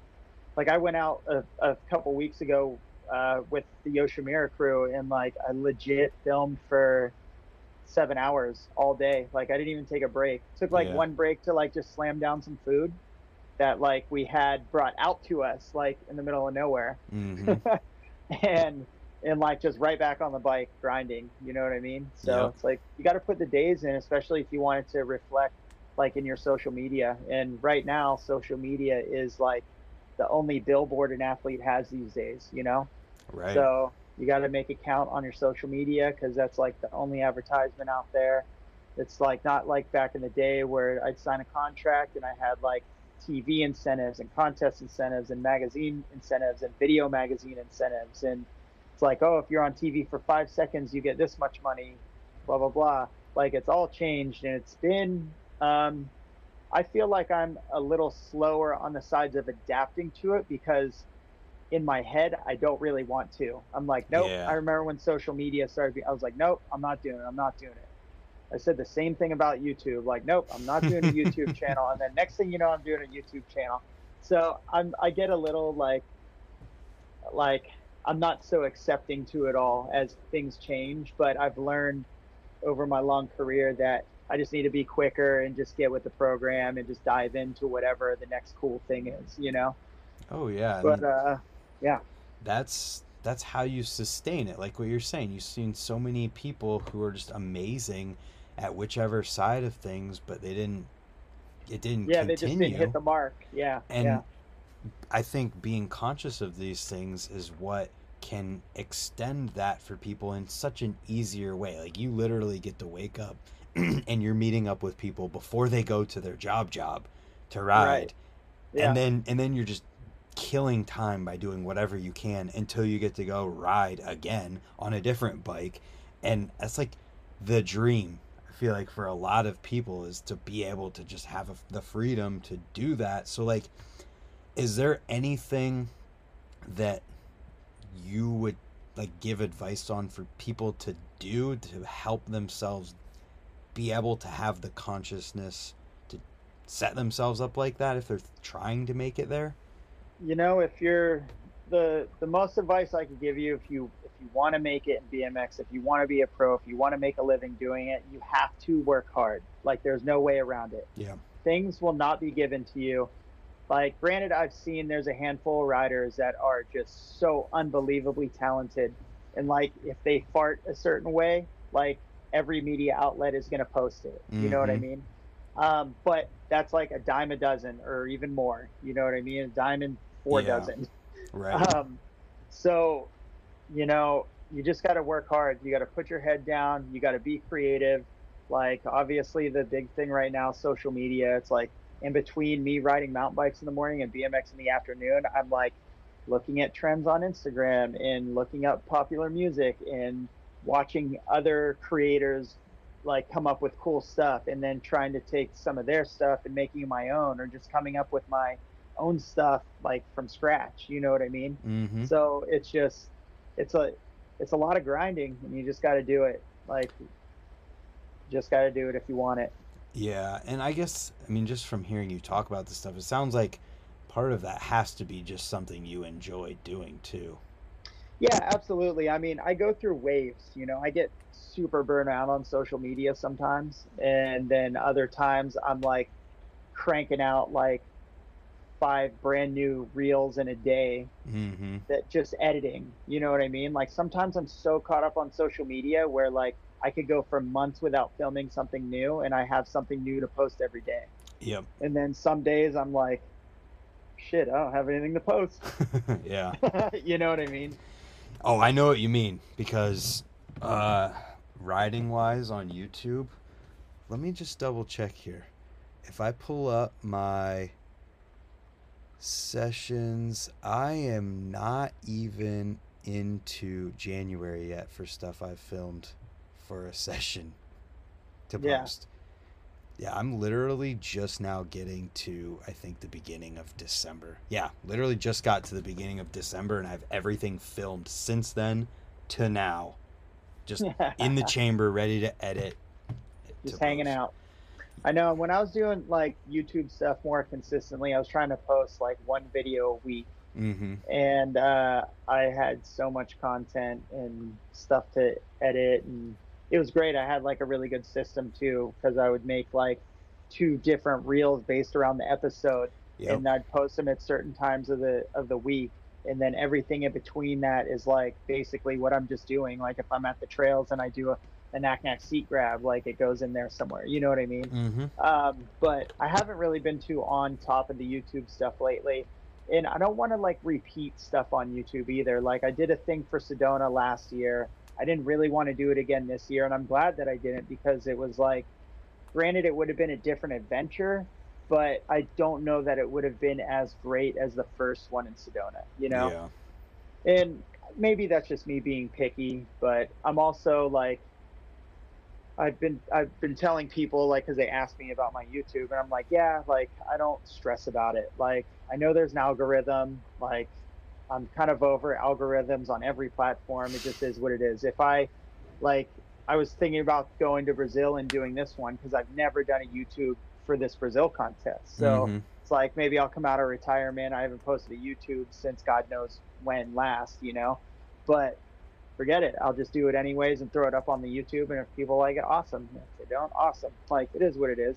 Yeah. But it's just like a little extra. Like all these little social media things are just like I might not do them all. Instagram's probably the only one I do consistent, and then I push all that to my Facebook fan page and Twitter too Right. but like consistently or all the other ones that are inconsistent are just kind of like extras you know Mhm. like maybe a, maybe odi gets a little bit more extra incentive because i'm wearing a hat the whole time or like th- this brand you know what i mean it's just like little extra hits like oh at the end of the year i did 20 youtube episodes throw it on the resume for the end of the year you know Damn, I need to do that because I literally post every day. I'd be like 365. But so you'd be you'd be surprised how impressive stuff looks on paper. Like that's one of the things that, in in fact, I don't really share much with many athletes, but um, like I do this whole thing at the end of the year. I have a friend that uh, builds me an infographic, and it has a certain amount of uh,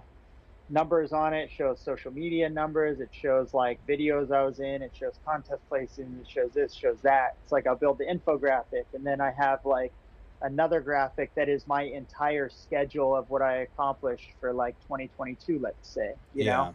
And then I have another one that's like all the YouTube stuff. It's like once you start seeing all of it on paper, you're like, dang, like you pass this across like the right person's desk and it'd be like, this dude is busy, you know? Yeah. and that's really what I try and do. My my schedule throughout, especially like last year, my schedule was insane. I was doing like three different trips a month, like for the entire year. Uh, this year, I told myself I wasn't going to spread myself so thin and like kind of just go to the things that I really want to go to, because there were a lot of times where like I committed to something last year, and it was just to go and have fun. But then like I couldn't go to a Fest Series event oh yeah. because I already committed. And it's like, so I'm trying to leave some areas open so that when these dates pop up to like really big jump stuff that I want to ride, I can go, you know? Yeah.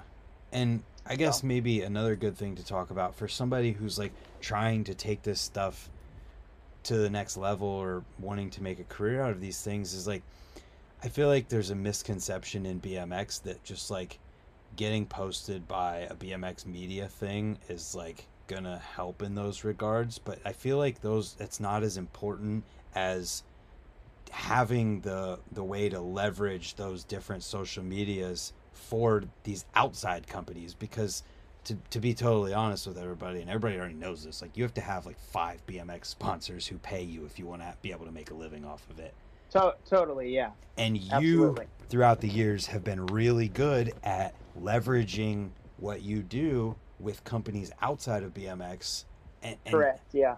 so how are what's your thought process maybe not how you actually do it but just what you think about whenever you're trying to think of like how do i translate what i'm doing to how i can bring value to the brand to help myself Well, you know, so the thing with, like you mentioned, like I've done really well with having outside sponsors, non-endemic sponsors of BMX on my sponsorship list, and you know that kind of goes with where I fell into as far as like starting to compete and stuff growing up. Um, a lot of the times that then were like, you know, Dave Mirra rides for Slim Jim and Jay Mhm. Miron and McNeil sponsored by Sobe Team and blah blah blah.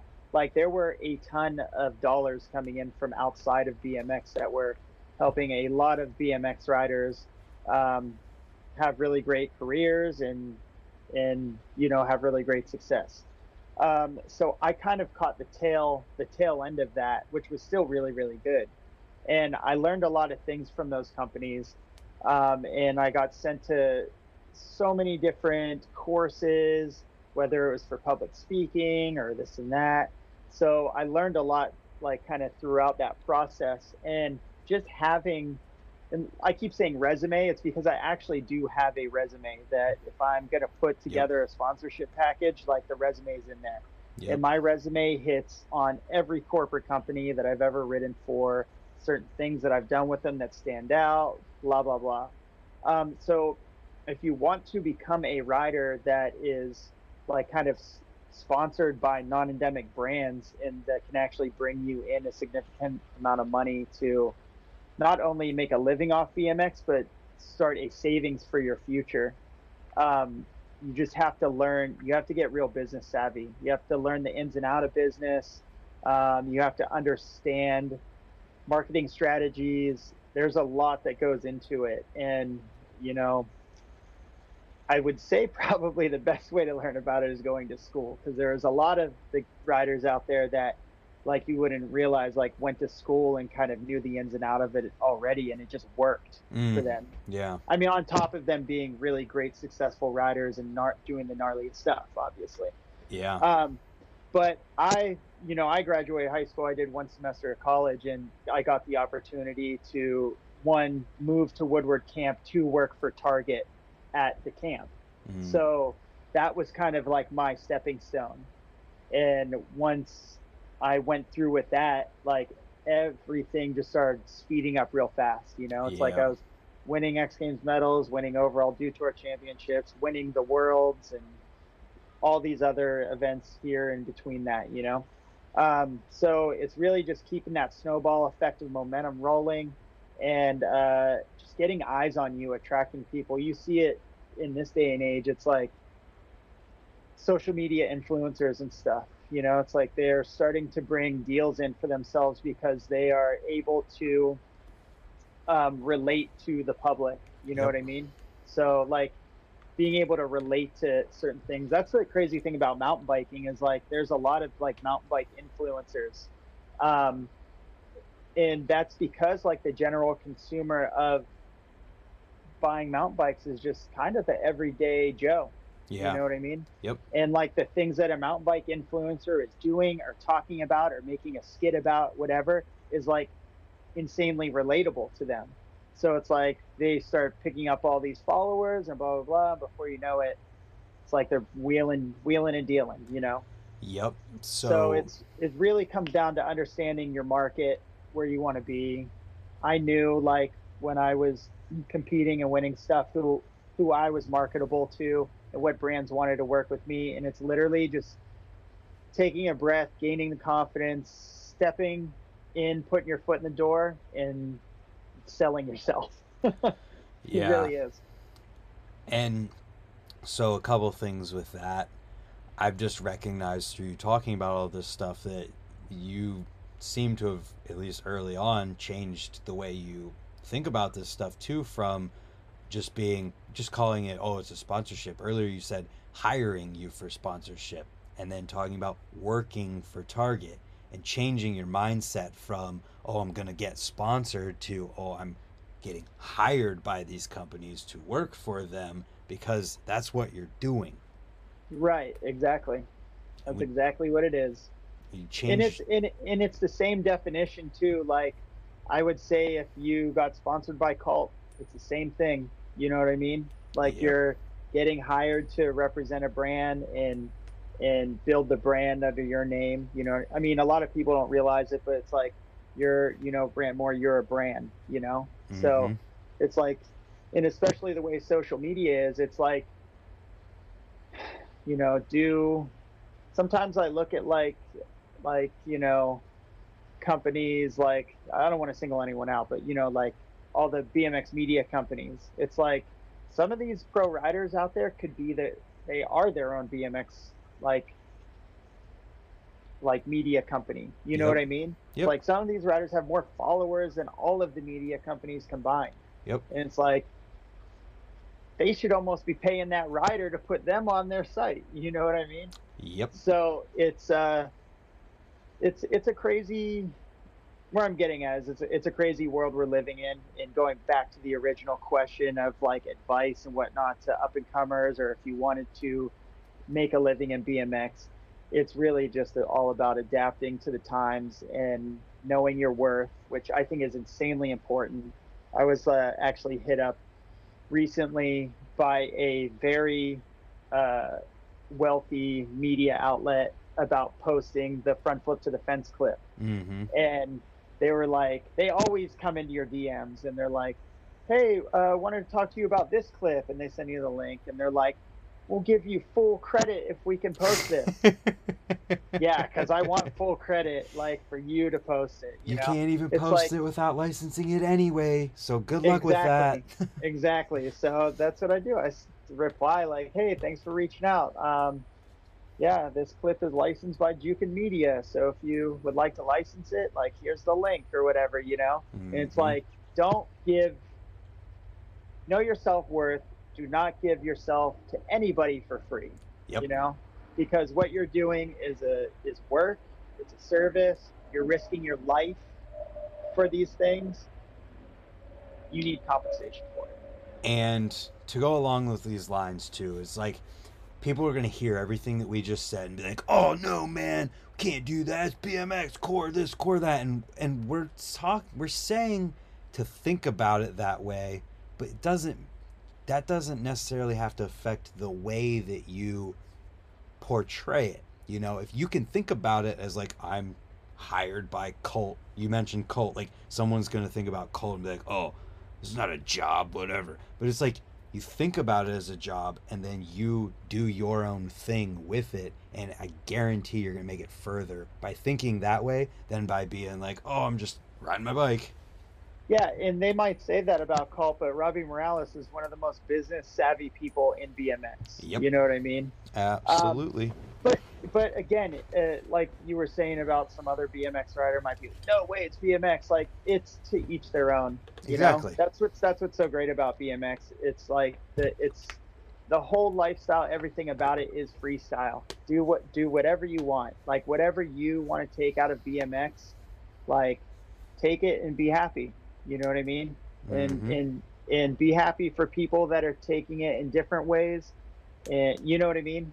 oh, so I it, does, totally. it doesn't have to be like a like a verbal war on I, I see these verbal wars happening a lot with people because they're like oh bmx is this bmx that no it's whatever you want it to be like as long as you're happy and you're on a bike and you're riding like that's the end goal every day Yep, absolutely. And uh, I wanted to talk more about the Jukin Media thing because that I feel is a very underutilized way for people to make money off of stuff that they already have. If you have any kind of crazy crash or anything crazy happened, and you filmed it or you know who filmed it and you're in it, submit it on Jukin Media because there's a chance that you could get like paid, really yeah. paid for it. honestly, like obviously BMX is like a crazy lifestyle, and we all have come across more than a million crazy moments, and Mhm. most of these moments have been filmed. Like I get, I'm on a mailing list for Jukin Media, so I get all the things that they're looking for. Like, oh yeah, the oh, requests. yeah, you know, like so and so is looking for moments on the beach or something about dogs or whatever it is. You know what I mean? Yep. Like you can just throw any clip up there and you never know if it's going to hit gold. You know what I mean? Yeah, I like- actually. Go ahead. No, go ahead. I was just going to say it's almost like submitting clips is it could be very profitable. You know what I mean? It could the if you have a ton of ton of clips that are interesting, whatever, you throw them up there. Next thing you know, you could have this like corporate sponsorship that'll last you a lifetime. You don't even know it. Exactly. And just to give an example of one of those like email things that went out there, there was one a couple years ago that went out. The Olympic Channel is looking for fails that, and then successes or something along those lines. And if you have a clip like this, submit it. And I was like, holy crap, I have a clip like this. So I submitted when I was doing, uh, when it hit 2020. I it hit midnight and I did a decade on flat ground, so I could do the Mhm. first decade of the decade. And so I crashed really hard trying it because it was midnight, you know, and it was just Yeah. whatever. So I submitted that, and it was the easiest four hundred dollars I've ever made because it was like, Yeah. oh, cool, perfect opportunity. They wanted it, and it was that simple. And I got to be on the Olympics you or Instagram page. Yeah. Yeah. And then like that clip could just be making you money like for the rest of your life too. Anyone can pick it up at any time or like whatever. Like it's you just make incentives on it forever. Yeah. What's the. What's the craziest place that you saw the front flip thing end up? Man. Did you pay attention Uh, at all? Uh, oh yeah, definitely. I mean, it honestly hit like every corner. Like I saw it on Snoop Dogg's Instagram. it was on the Ellen DeGeneres show.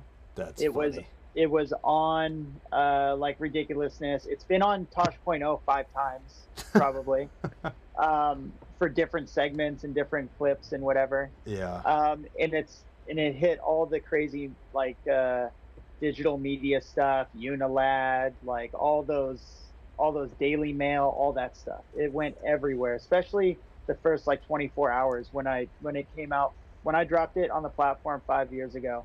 It was what I could find. Uh, it was over 50 million views Yeah. and then um, it just kind of it just kind of cruised and you know it went got to a point where it just plateaued and i was just like raking in you know a certain amount of money every month and then for whatever re- oh it was when instagram started doing reels and they were starting to pay certain people to do reels hmm so i was like one of the people that was able to do the reels play and get paid for them. So i was literally i was and this is a time in my head too where i was like i have so much footage that i post once and it disappears. Yep. not that it disappears but like i never use it again. Yep. i'm like why am i not recycling my footage? I work super hard to create the content and i post it once. Yep. and it does whatever it wants to do. It either hits an algorithm or it doesn't. And now with the instagram rhythms and stuff it's like sometimes you post stuff and nobody sees it you know? So i do that a lot more. I recycle footage but um i right at the four year mark for whatever reason it just happened to be four years. And i was like oh crap. They're like front flip to the fence is about to turn four. So i posted it on instagram reels. Next thing you know it's at 99 million views on instagram reels. Yeah. so, and you wouldn't believe the the comments too. It's like like four million comments, and it's unbelievable like how long the clip's been around and how many people have actually seen it, but how many people haven't seen it. hmm It's pretty wild.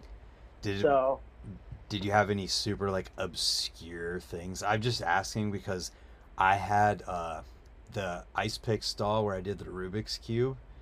Oh yeah, that ended up in a commercial for I forget what country, but some foreign European Fried country. Japan- Oh, okay, yeah. It was in a European country's uh, energy drink commercial. Oh, sick. It's like Tiger something or another, and it's just like the fun. It was literally in there for like three seconds, but dude, I made like fifteen hundred bucks just from that three seconds of them using that that f- clip because of Jukin Media. So it's a perfect. And I mean, Yeah, not everybody has it's a front flip to fence, but like we all have yeah. something that you could submit for that. Yeah. Or like tons of little things end up being a big thing, you know? But yeah, my I, the Chi- or sorry, the Japanese really love the front flip to the fence. Like it's I'm always have some crazy like Japanese TV show or something like licensing the clip like Mhm. constantly. It's crazy. It's so I think it's cool. because they have all the funny like like obstacle course shows and weird Oh, stuff yeah. like that over there. But like that type of TV, like I guess is just like kind of a Japanese thing, and it's constantly somewhere on the TV in Japanese That's pretty funny. or in Japan. Sorry, It's in Japanese too. it is in Japanese too. uh, so going back to the whole like business mindset and stuff, does is this something that you just figured out on your own, or did people, someone give you guidance on that?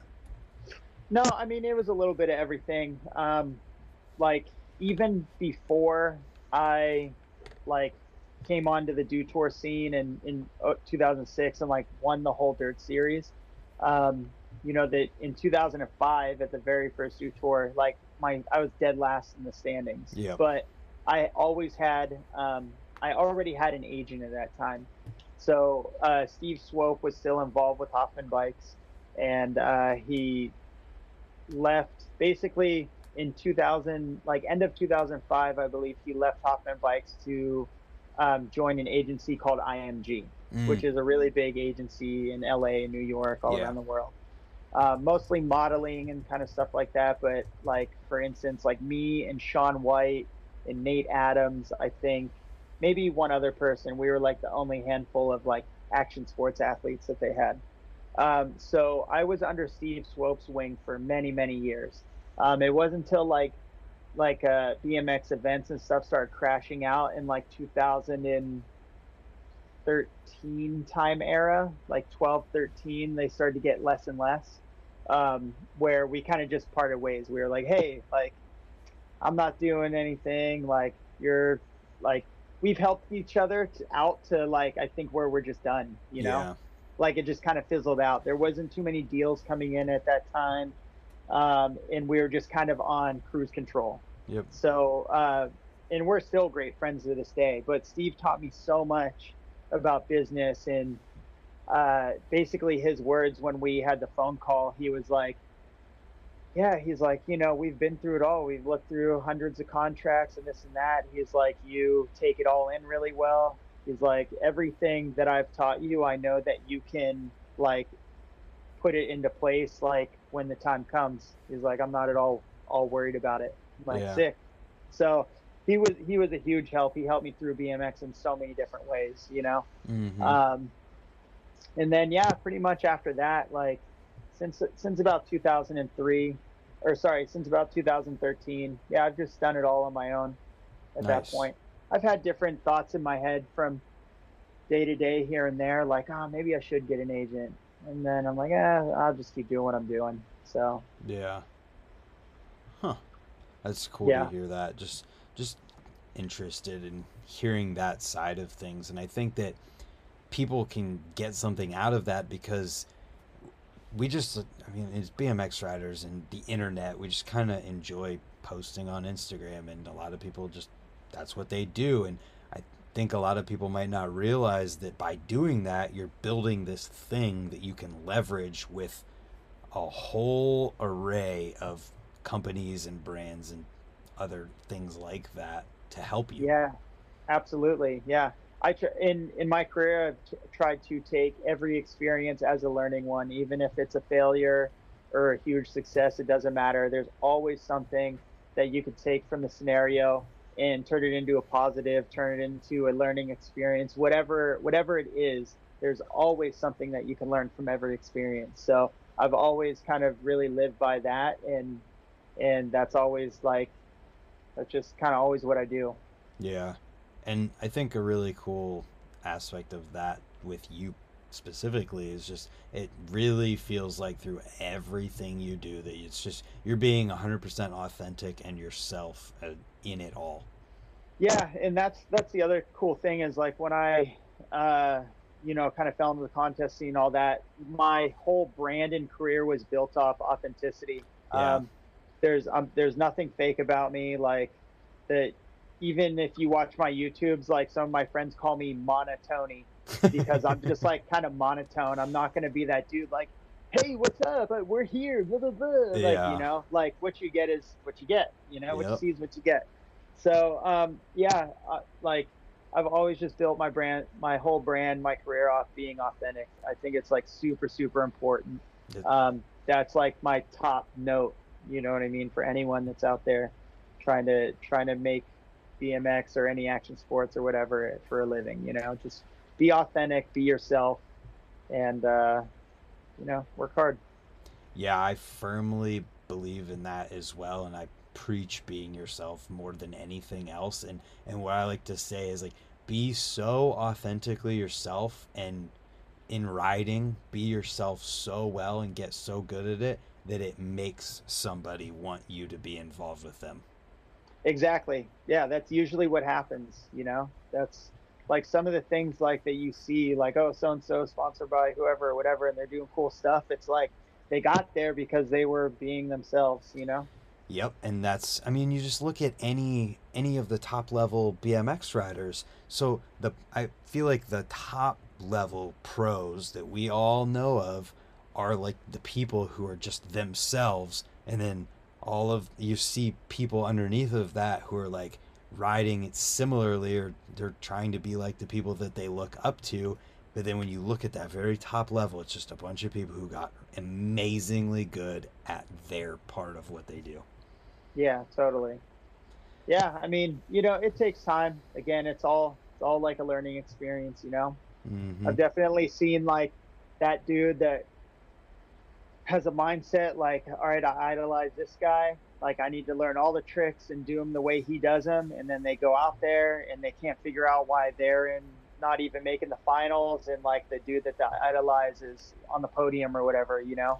Mhm. But um, like it all comes together at some point, you know? Like some people start off that way and then they just find this side street and they go down it and they're like, they just kind of find their way, you know? Yep. I've seen it over and over again. Like so many athletes finding their way, you know? And it's Yeah. so sick. and you have to do it. It, Yeah. it, it doesn't feel right. I, I can't. I actually I can't even say that. I'm sure it doesn't feel right to get to a certain level of anything by trying to be somebody else. 'Cause you can't do it Yeah. forever. It's it can't last forever. Yeah, totally. You can only hold up an act for so long, you know? But yeah, authenticity is, is the way to go, in my opinion. I've just been that way my whole career. So. Yeah. So here's a great curveball for you. Dude Yeah. named Brody Butterfield says, "Anyway, Anthony, hit us with a good bee hunt story." Oh man. oh, I've known Brian Hunt for so long. I'm trying to think of like a really good one though. Uh, all right, one time we were in Puerto Rico, and uh, we were literally just surfing and, and partying in Puerto Rico. It was awesome. We were there for like uh, yeah, almost a week or whatever, just hanging out, riding a little BMX here and there, but mostly just like a nice vacation. Um, Brian was just on one and we were at this like bar that was kind of on a second story, but in this small little town called Rincon, and uh, it was like kind of near the beach too. But we kept looking around like, "Where's Brian? Where's Brian?" And we'd like go outside, and he'd just be on his back, palms to the sky, with his cell phone and his wallet on his chest. We'd be like, "Brian, get up, get up, come on!" We like grab him, drag him back into the bar, and then you know we'd be hanging out, and then we look around, "Where's Brian again?" and we'd go back outside and be somewhere else, just laid up, phone, all in there. He's he's the best. I love him. It's That's probably not the best story. I, we've had so many times. We've traveled around the world together. Like we've both been severely injured in places and helping each other out. He's like one of my long life friends, and uh, I love that dude. Nice. That was a good enough story, I think. Yeah. Also, I see that my phone is hitting 10%. Okay, we can we can get this wrapped up soon. I got just a couple more quick things. No, here. you're good. Yeah, we got this. So, I can't remember if I've ever heard you talk about this or not, but is there anything that you're doing to try to have longevity for your body and, and in riding and stuff that you're like doing on purpose? Yeah, honestly, uh, like mountain biking has uh, helped a ton with that. Like, it's just a whole nother level of, of fitness. And Mhm. that's kind of really why I like riding mountain bikes is like, I enjoy climbing up mountains, which sounds really weird um, on the bike. Yeah, because most people don't like it. They want to take the shuttle to the top and they just want to bomb the downhill and have fun. Yeah. I kind of enjoy being in the pain cave, so that's that's helped out a lot just with my fitness. I've never really been like a go to the gym or do CrossFit kind of guy. Like I've definitely gone through my phases of it, mm-hmm. and uh, I get really into it, and then I, I fall out of the practice, and then I don't want to get back into it. Yeah. Um, so mountain biking's been like a pretty solid, consistent workout for me for the last like five years. Um, on the other hand, my brother is an absolute beast. Like he'll, he's training for like an Ironman, and he's like always doing CrossFit, and he rides a gravel bike, and he rides a mountain bike. He's just insane. He has two kids, and he's like a super dad. That's um, funny. Yeah, so you know, there's that, um, and really just like healthy eating. I've always been super self-aware of like what I'm eating. Um, I'm a total foodie though. Like you'll see if you follow me on Instagram that I'm posting like the biggest feasts on the Traeger and all that. Um, but I try my best to eat really good stuff as well. So yeah. it's it's really just about like proper dieting, knowing what you're putting in your body, knowing what works for your body because everyone's different. You know, maybe some some people's bodies work better on on like leaner meats, maybe some on fattier meats, wha- whatever it is, or no meats at all. You know, Just Or only meat. or only meat. Yeah, I knew the man the uh, Sam that used to own Tree Sam used from to Tree, only yeah. eat yeah used to only eat raw meat out of glass mason jars that were like the meat was green and yeah. So, anyways, um, yeah, it's it's really just I train on the mountain bike a lot with the climbing and everything and the endurance of like going downhill and, and doing that whole thing. Um, I'm not much of a stretcher. I used to go in and out of stretching, but I I feel like I found that once you start stretching, you can't stop stretching. Mm. And that if you do stop stretching, that's where you start to feel like, oh, I'm hurting, I'm tight, whatever. Like I've never Oh. been a big stretcher, so I don't stretch at all ever. Well, for me, But I'm pretty flexible. I just don't stretch at all. Y- Yeah, I think for me, I I just stretch like when I feel the tightness, and then I'll use Totally. like the the percussion massage gun thing. Yeah, yeah. When I I, use have all that stuff. Yeah. What about uh? Do you do any kind of supplements, vitamins? Um, Mike Spinner hooks me up with a lot of EVL stuff. Oh, so, these? Oh yeah, yep. Oh, these? Oh yeah, those. Yeah. We See, love you you, know. Mike. Yes, we do. We love you, Mike. So um, yeah, I, I use a lot of the EVL products. Um, I also ride for uh, Just Live CBD. So I do a lot of CBD stuff as well. this one's my favorite. Oh yeah, the BCAA. So usually I do like the in the mornings I do the pre-workout Mm. and I'll put it in a water bottle and I'll drink it like 10 15 minutes before excuse me before I get to the trailhead Yep. and then what's usually inside my water bottle on my bike is the BCAA. Gotcha. Yeah, I like to mix that up so I can have something that tastes better than water for lunch. Right, yeah. and take the vitamins in the morning and dude it's i swear it's the kind of thing i talk about this all the time because it's like important because i notice if i miss out on this stuff for a couple days like all of it i feel it Yeah. and you can Yep. you can definitely tell when you're like your body's like running well and then you're not giving it the stuff that it's used to running well on you feel it Right, yeah. I try and get most like most like vitamins and nutrition just through the food that I eat. Mm. Um, sometimes I do go through these kicks. Like I have a, a cold press like juicer, yeah so sometimes I get really into that. Um, like if if I'm injured, there's times where I'm only just doing juices. Gotcha. Yeah, so juices and then eating like you know chicken and rice and chicken rice beans, whatever, ahi tuna, steak, stuff like that. Nice. Um, and then you know if if I'm injured and I'm on that program, I'm also like depending on what the injury is, sometimes I'll be like out and about on the road bike, just keeping keeping the blood going, or like on the Peloton or something like that. Yeah, I think one thing before uh, my last question. Uh, Mhm. I think a lot of people also don't realize that you know you have a really hard riding day. You ride eight hours in one day, and, and you go crazy hard, and then the next day you're just like, oh. You sometimes need a cool down ride so that you can like ease Absolutely. into that, or you can make it worse feeling on yourself. Yeah, there's days, there's definitely been days where we get a big crew together on the mountain bikes and we're like, all right, we're doing like a 5,000, you know, 5,000 uh, feet climb today. And then we're going to hit the downhill. And it's like five hours in the saddle sometimes. So it that's a tough day. And usually, like the next morning, I'll hop on the road ride and I'll just go pedal for 15 miles and just chill out, you know? Yeah, just get the blood get the blood moving flush out all the bad stuff it all the helps. lactic acids and and uh, just kind of recover from that Yeah, it's real.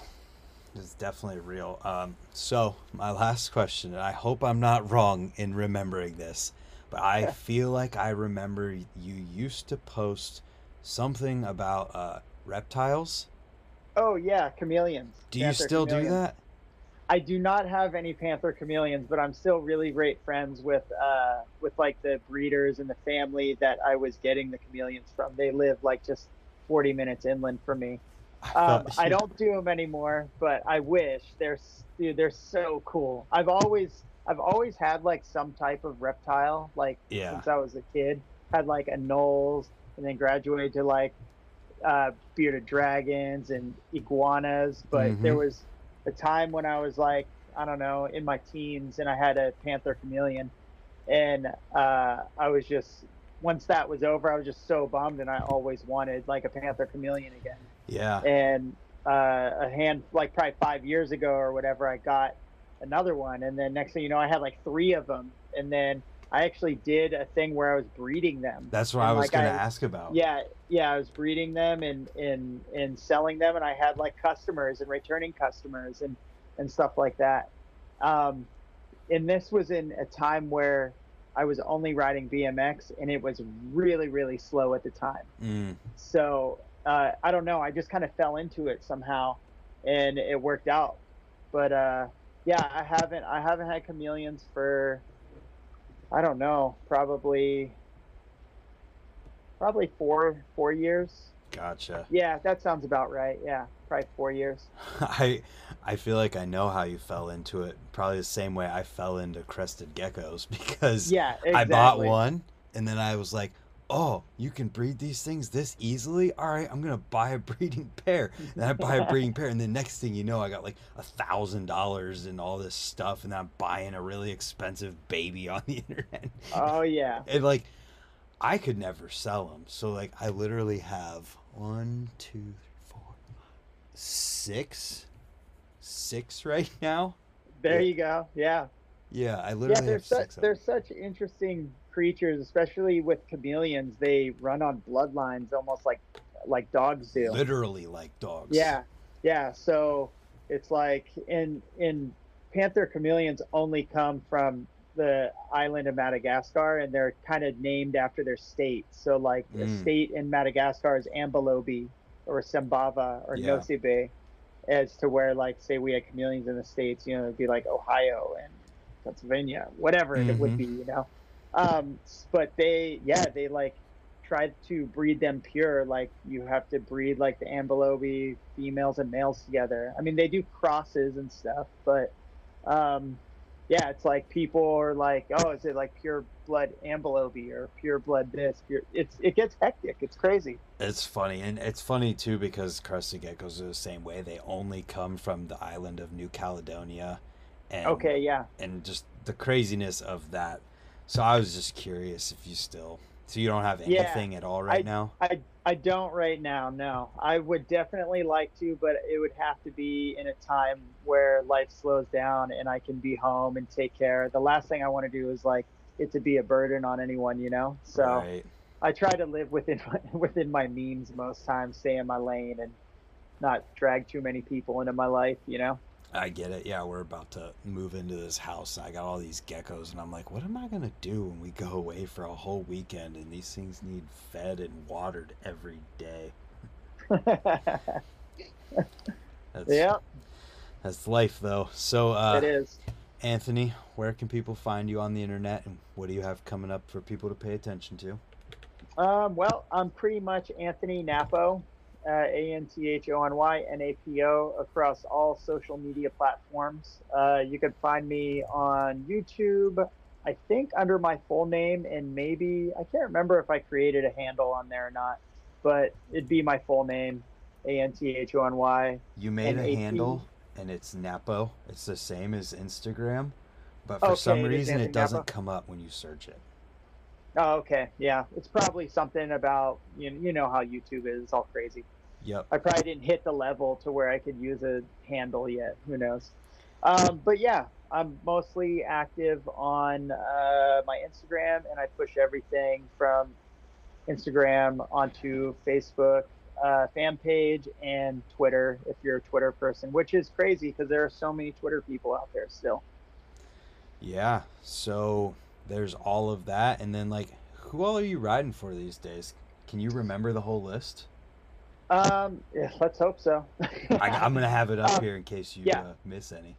So uh, on the BMX side, I ride for Colony BMX brand, Maxxis tires, uh, Yoshimura Cycling, ODI grips, uh, Five Ten, which is Adidas footwear, uh, Ethika, 50-50 bikes, um, and then I think that's it.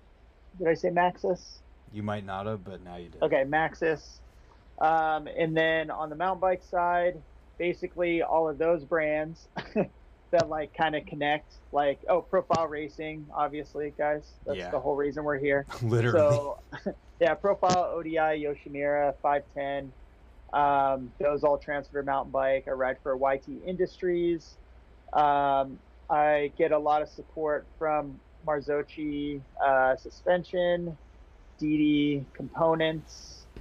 Uh, I have I actually have a signature uh, protection kit from a company named Dyedbro, so it stands for Do You Even Drift Bro. Hmm. Um, and you can get a protection kit for the BMX bike and mountain bikes.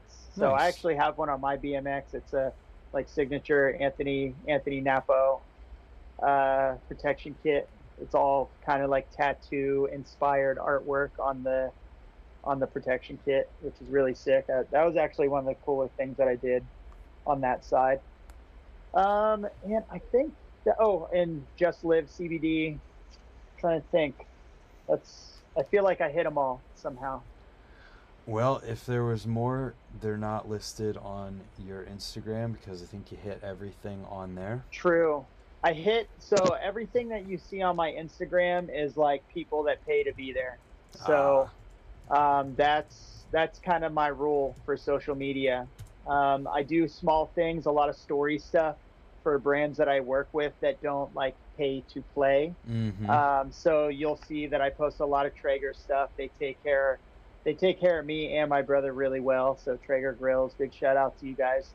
Um, we do more with them than just posting stuff on the internet. They fly us places and invite us to cool events and whatnot. Um, yeah, and there's a bunch of other brands out there. I started kind of working with this Waterloo uh, sparkling water brand, and uh, yeah, so that's that. Hell yeah. So, for everyone who's still here, Galaxy Rust is coming out March 11th. Something. For week of the 13th, right? Week of the 13th. yeah, the notes say Oh, yeah, March somewhere 11th. around. Yeah, you're right. Sorry.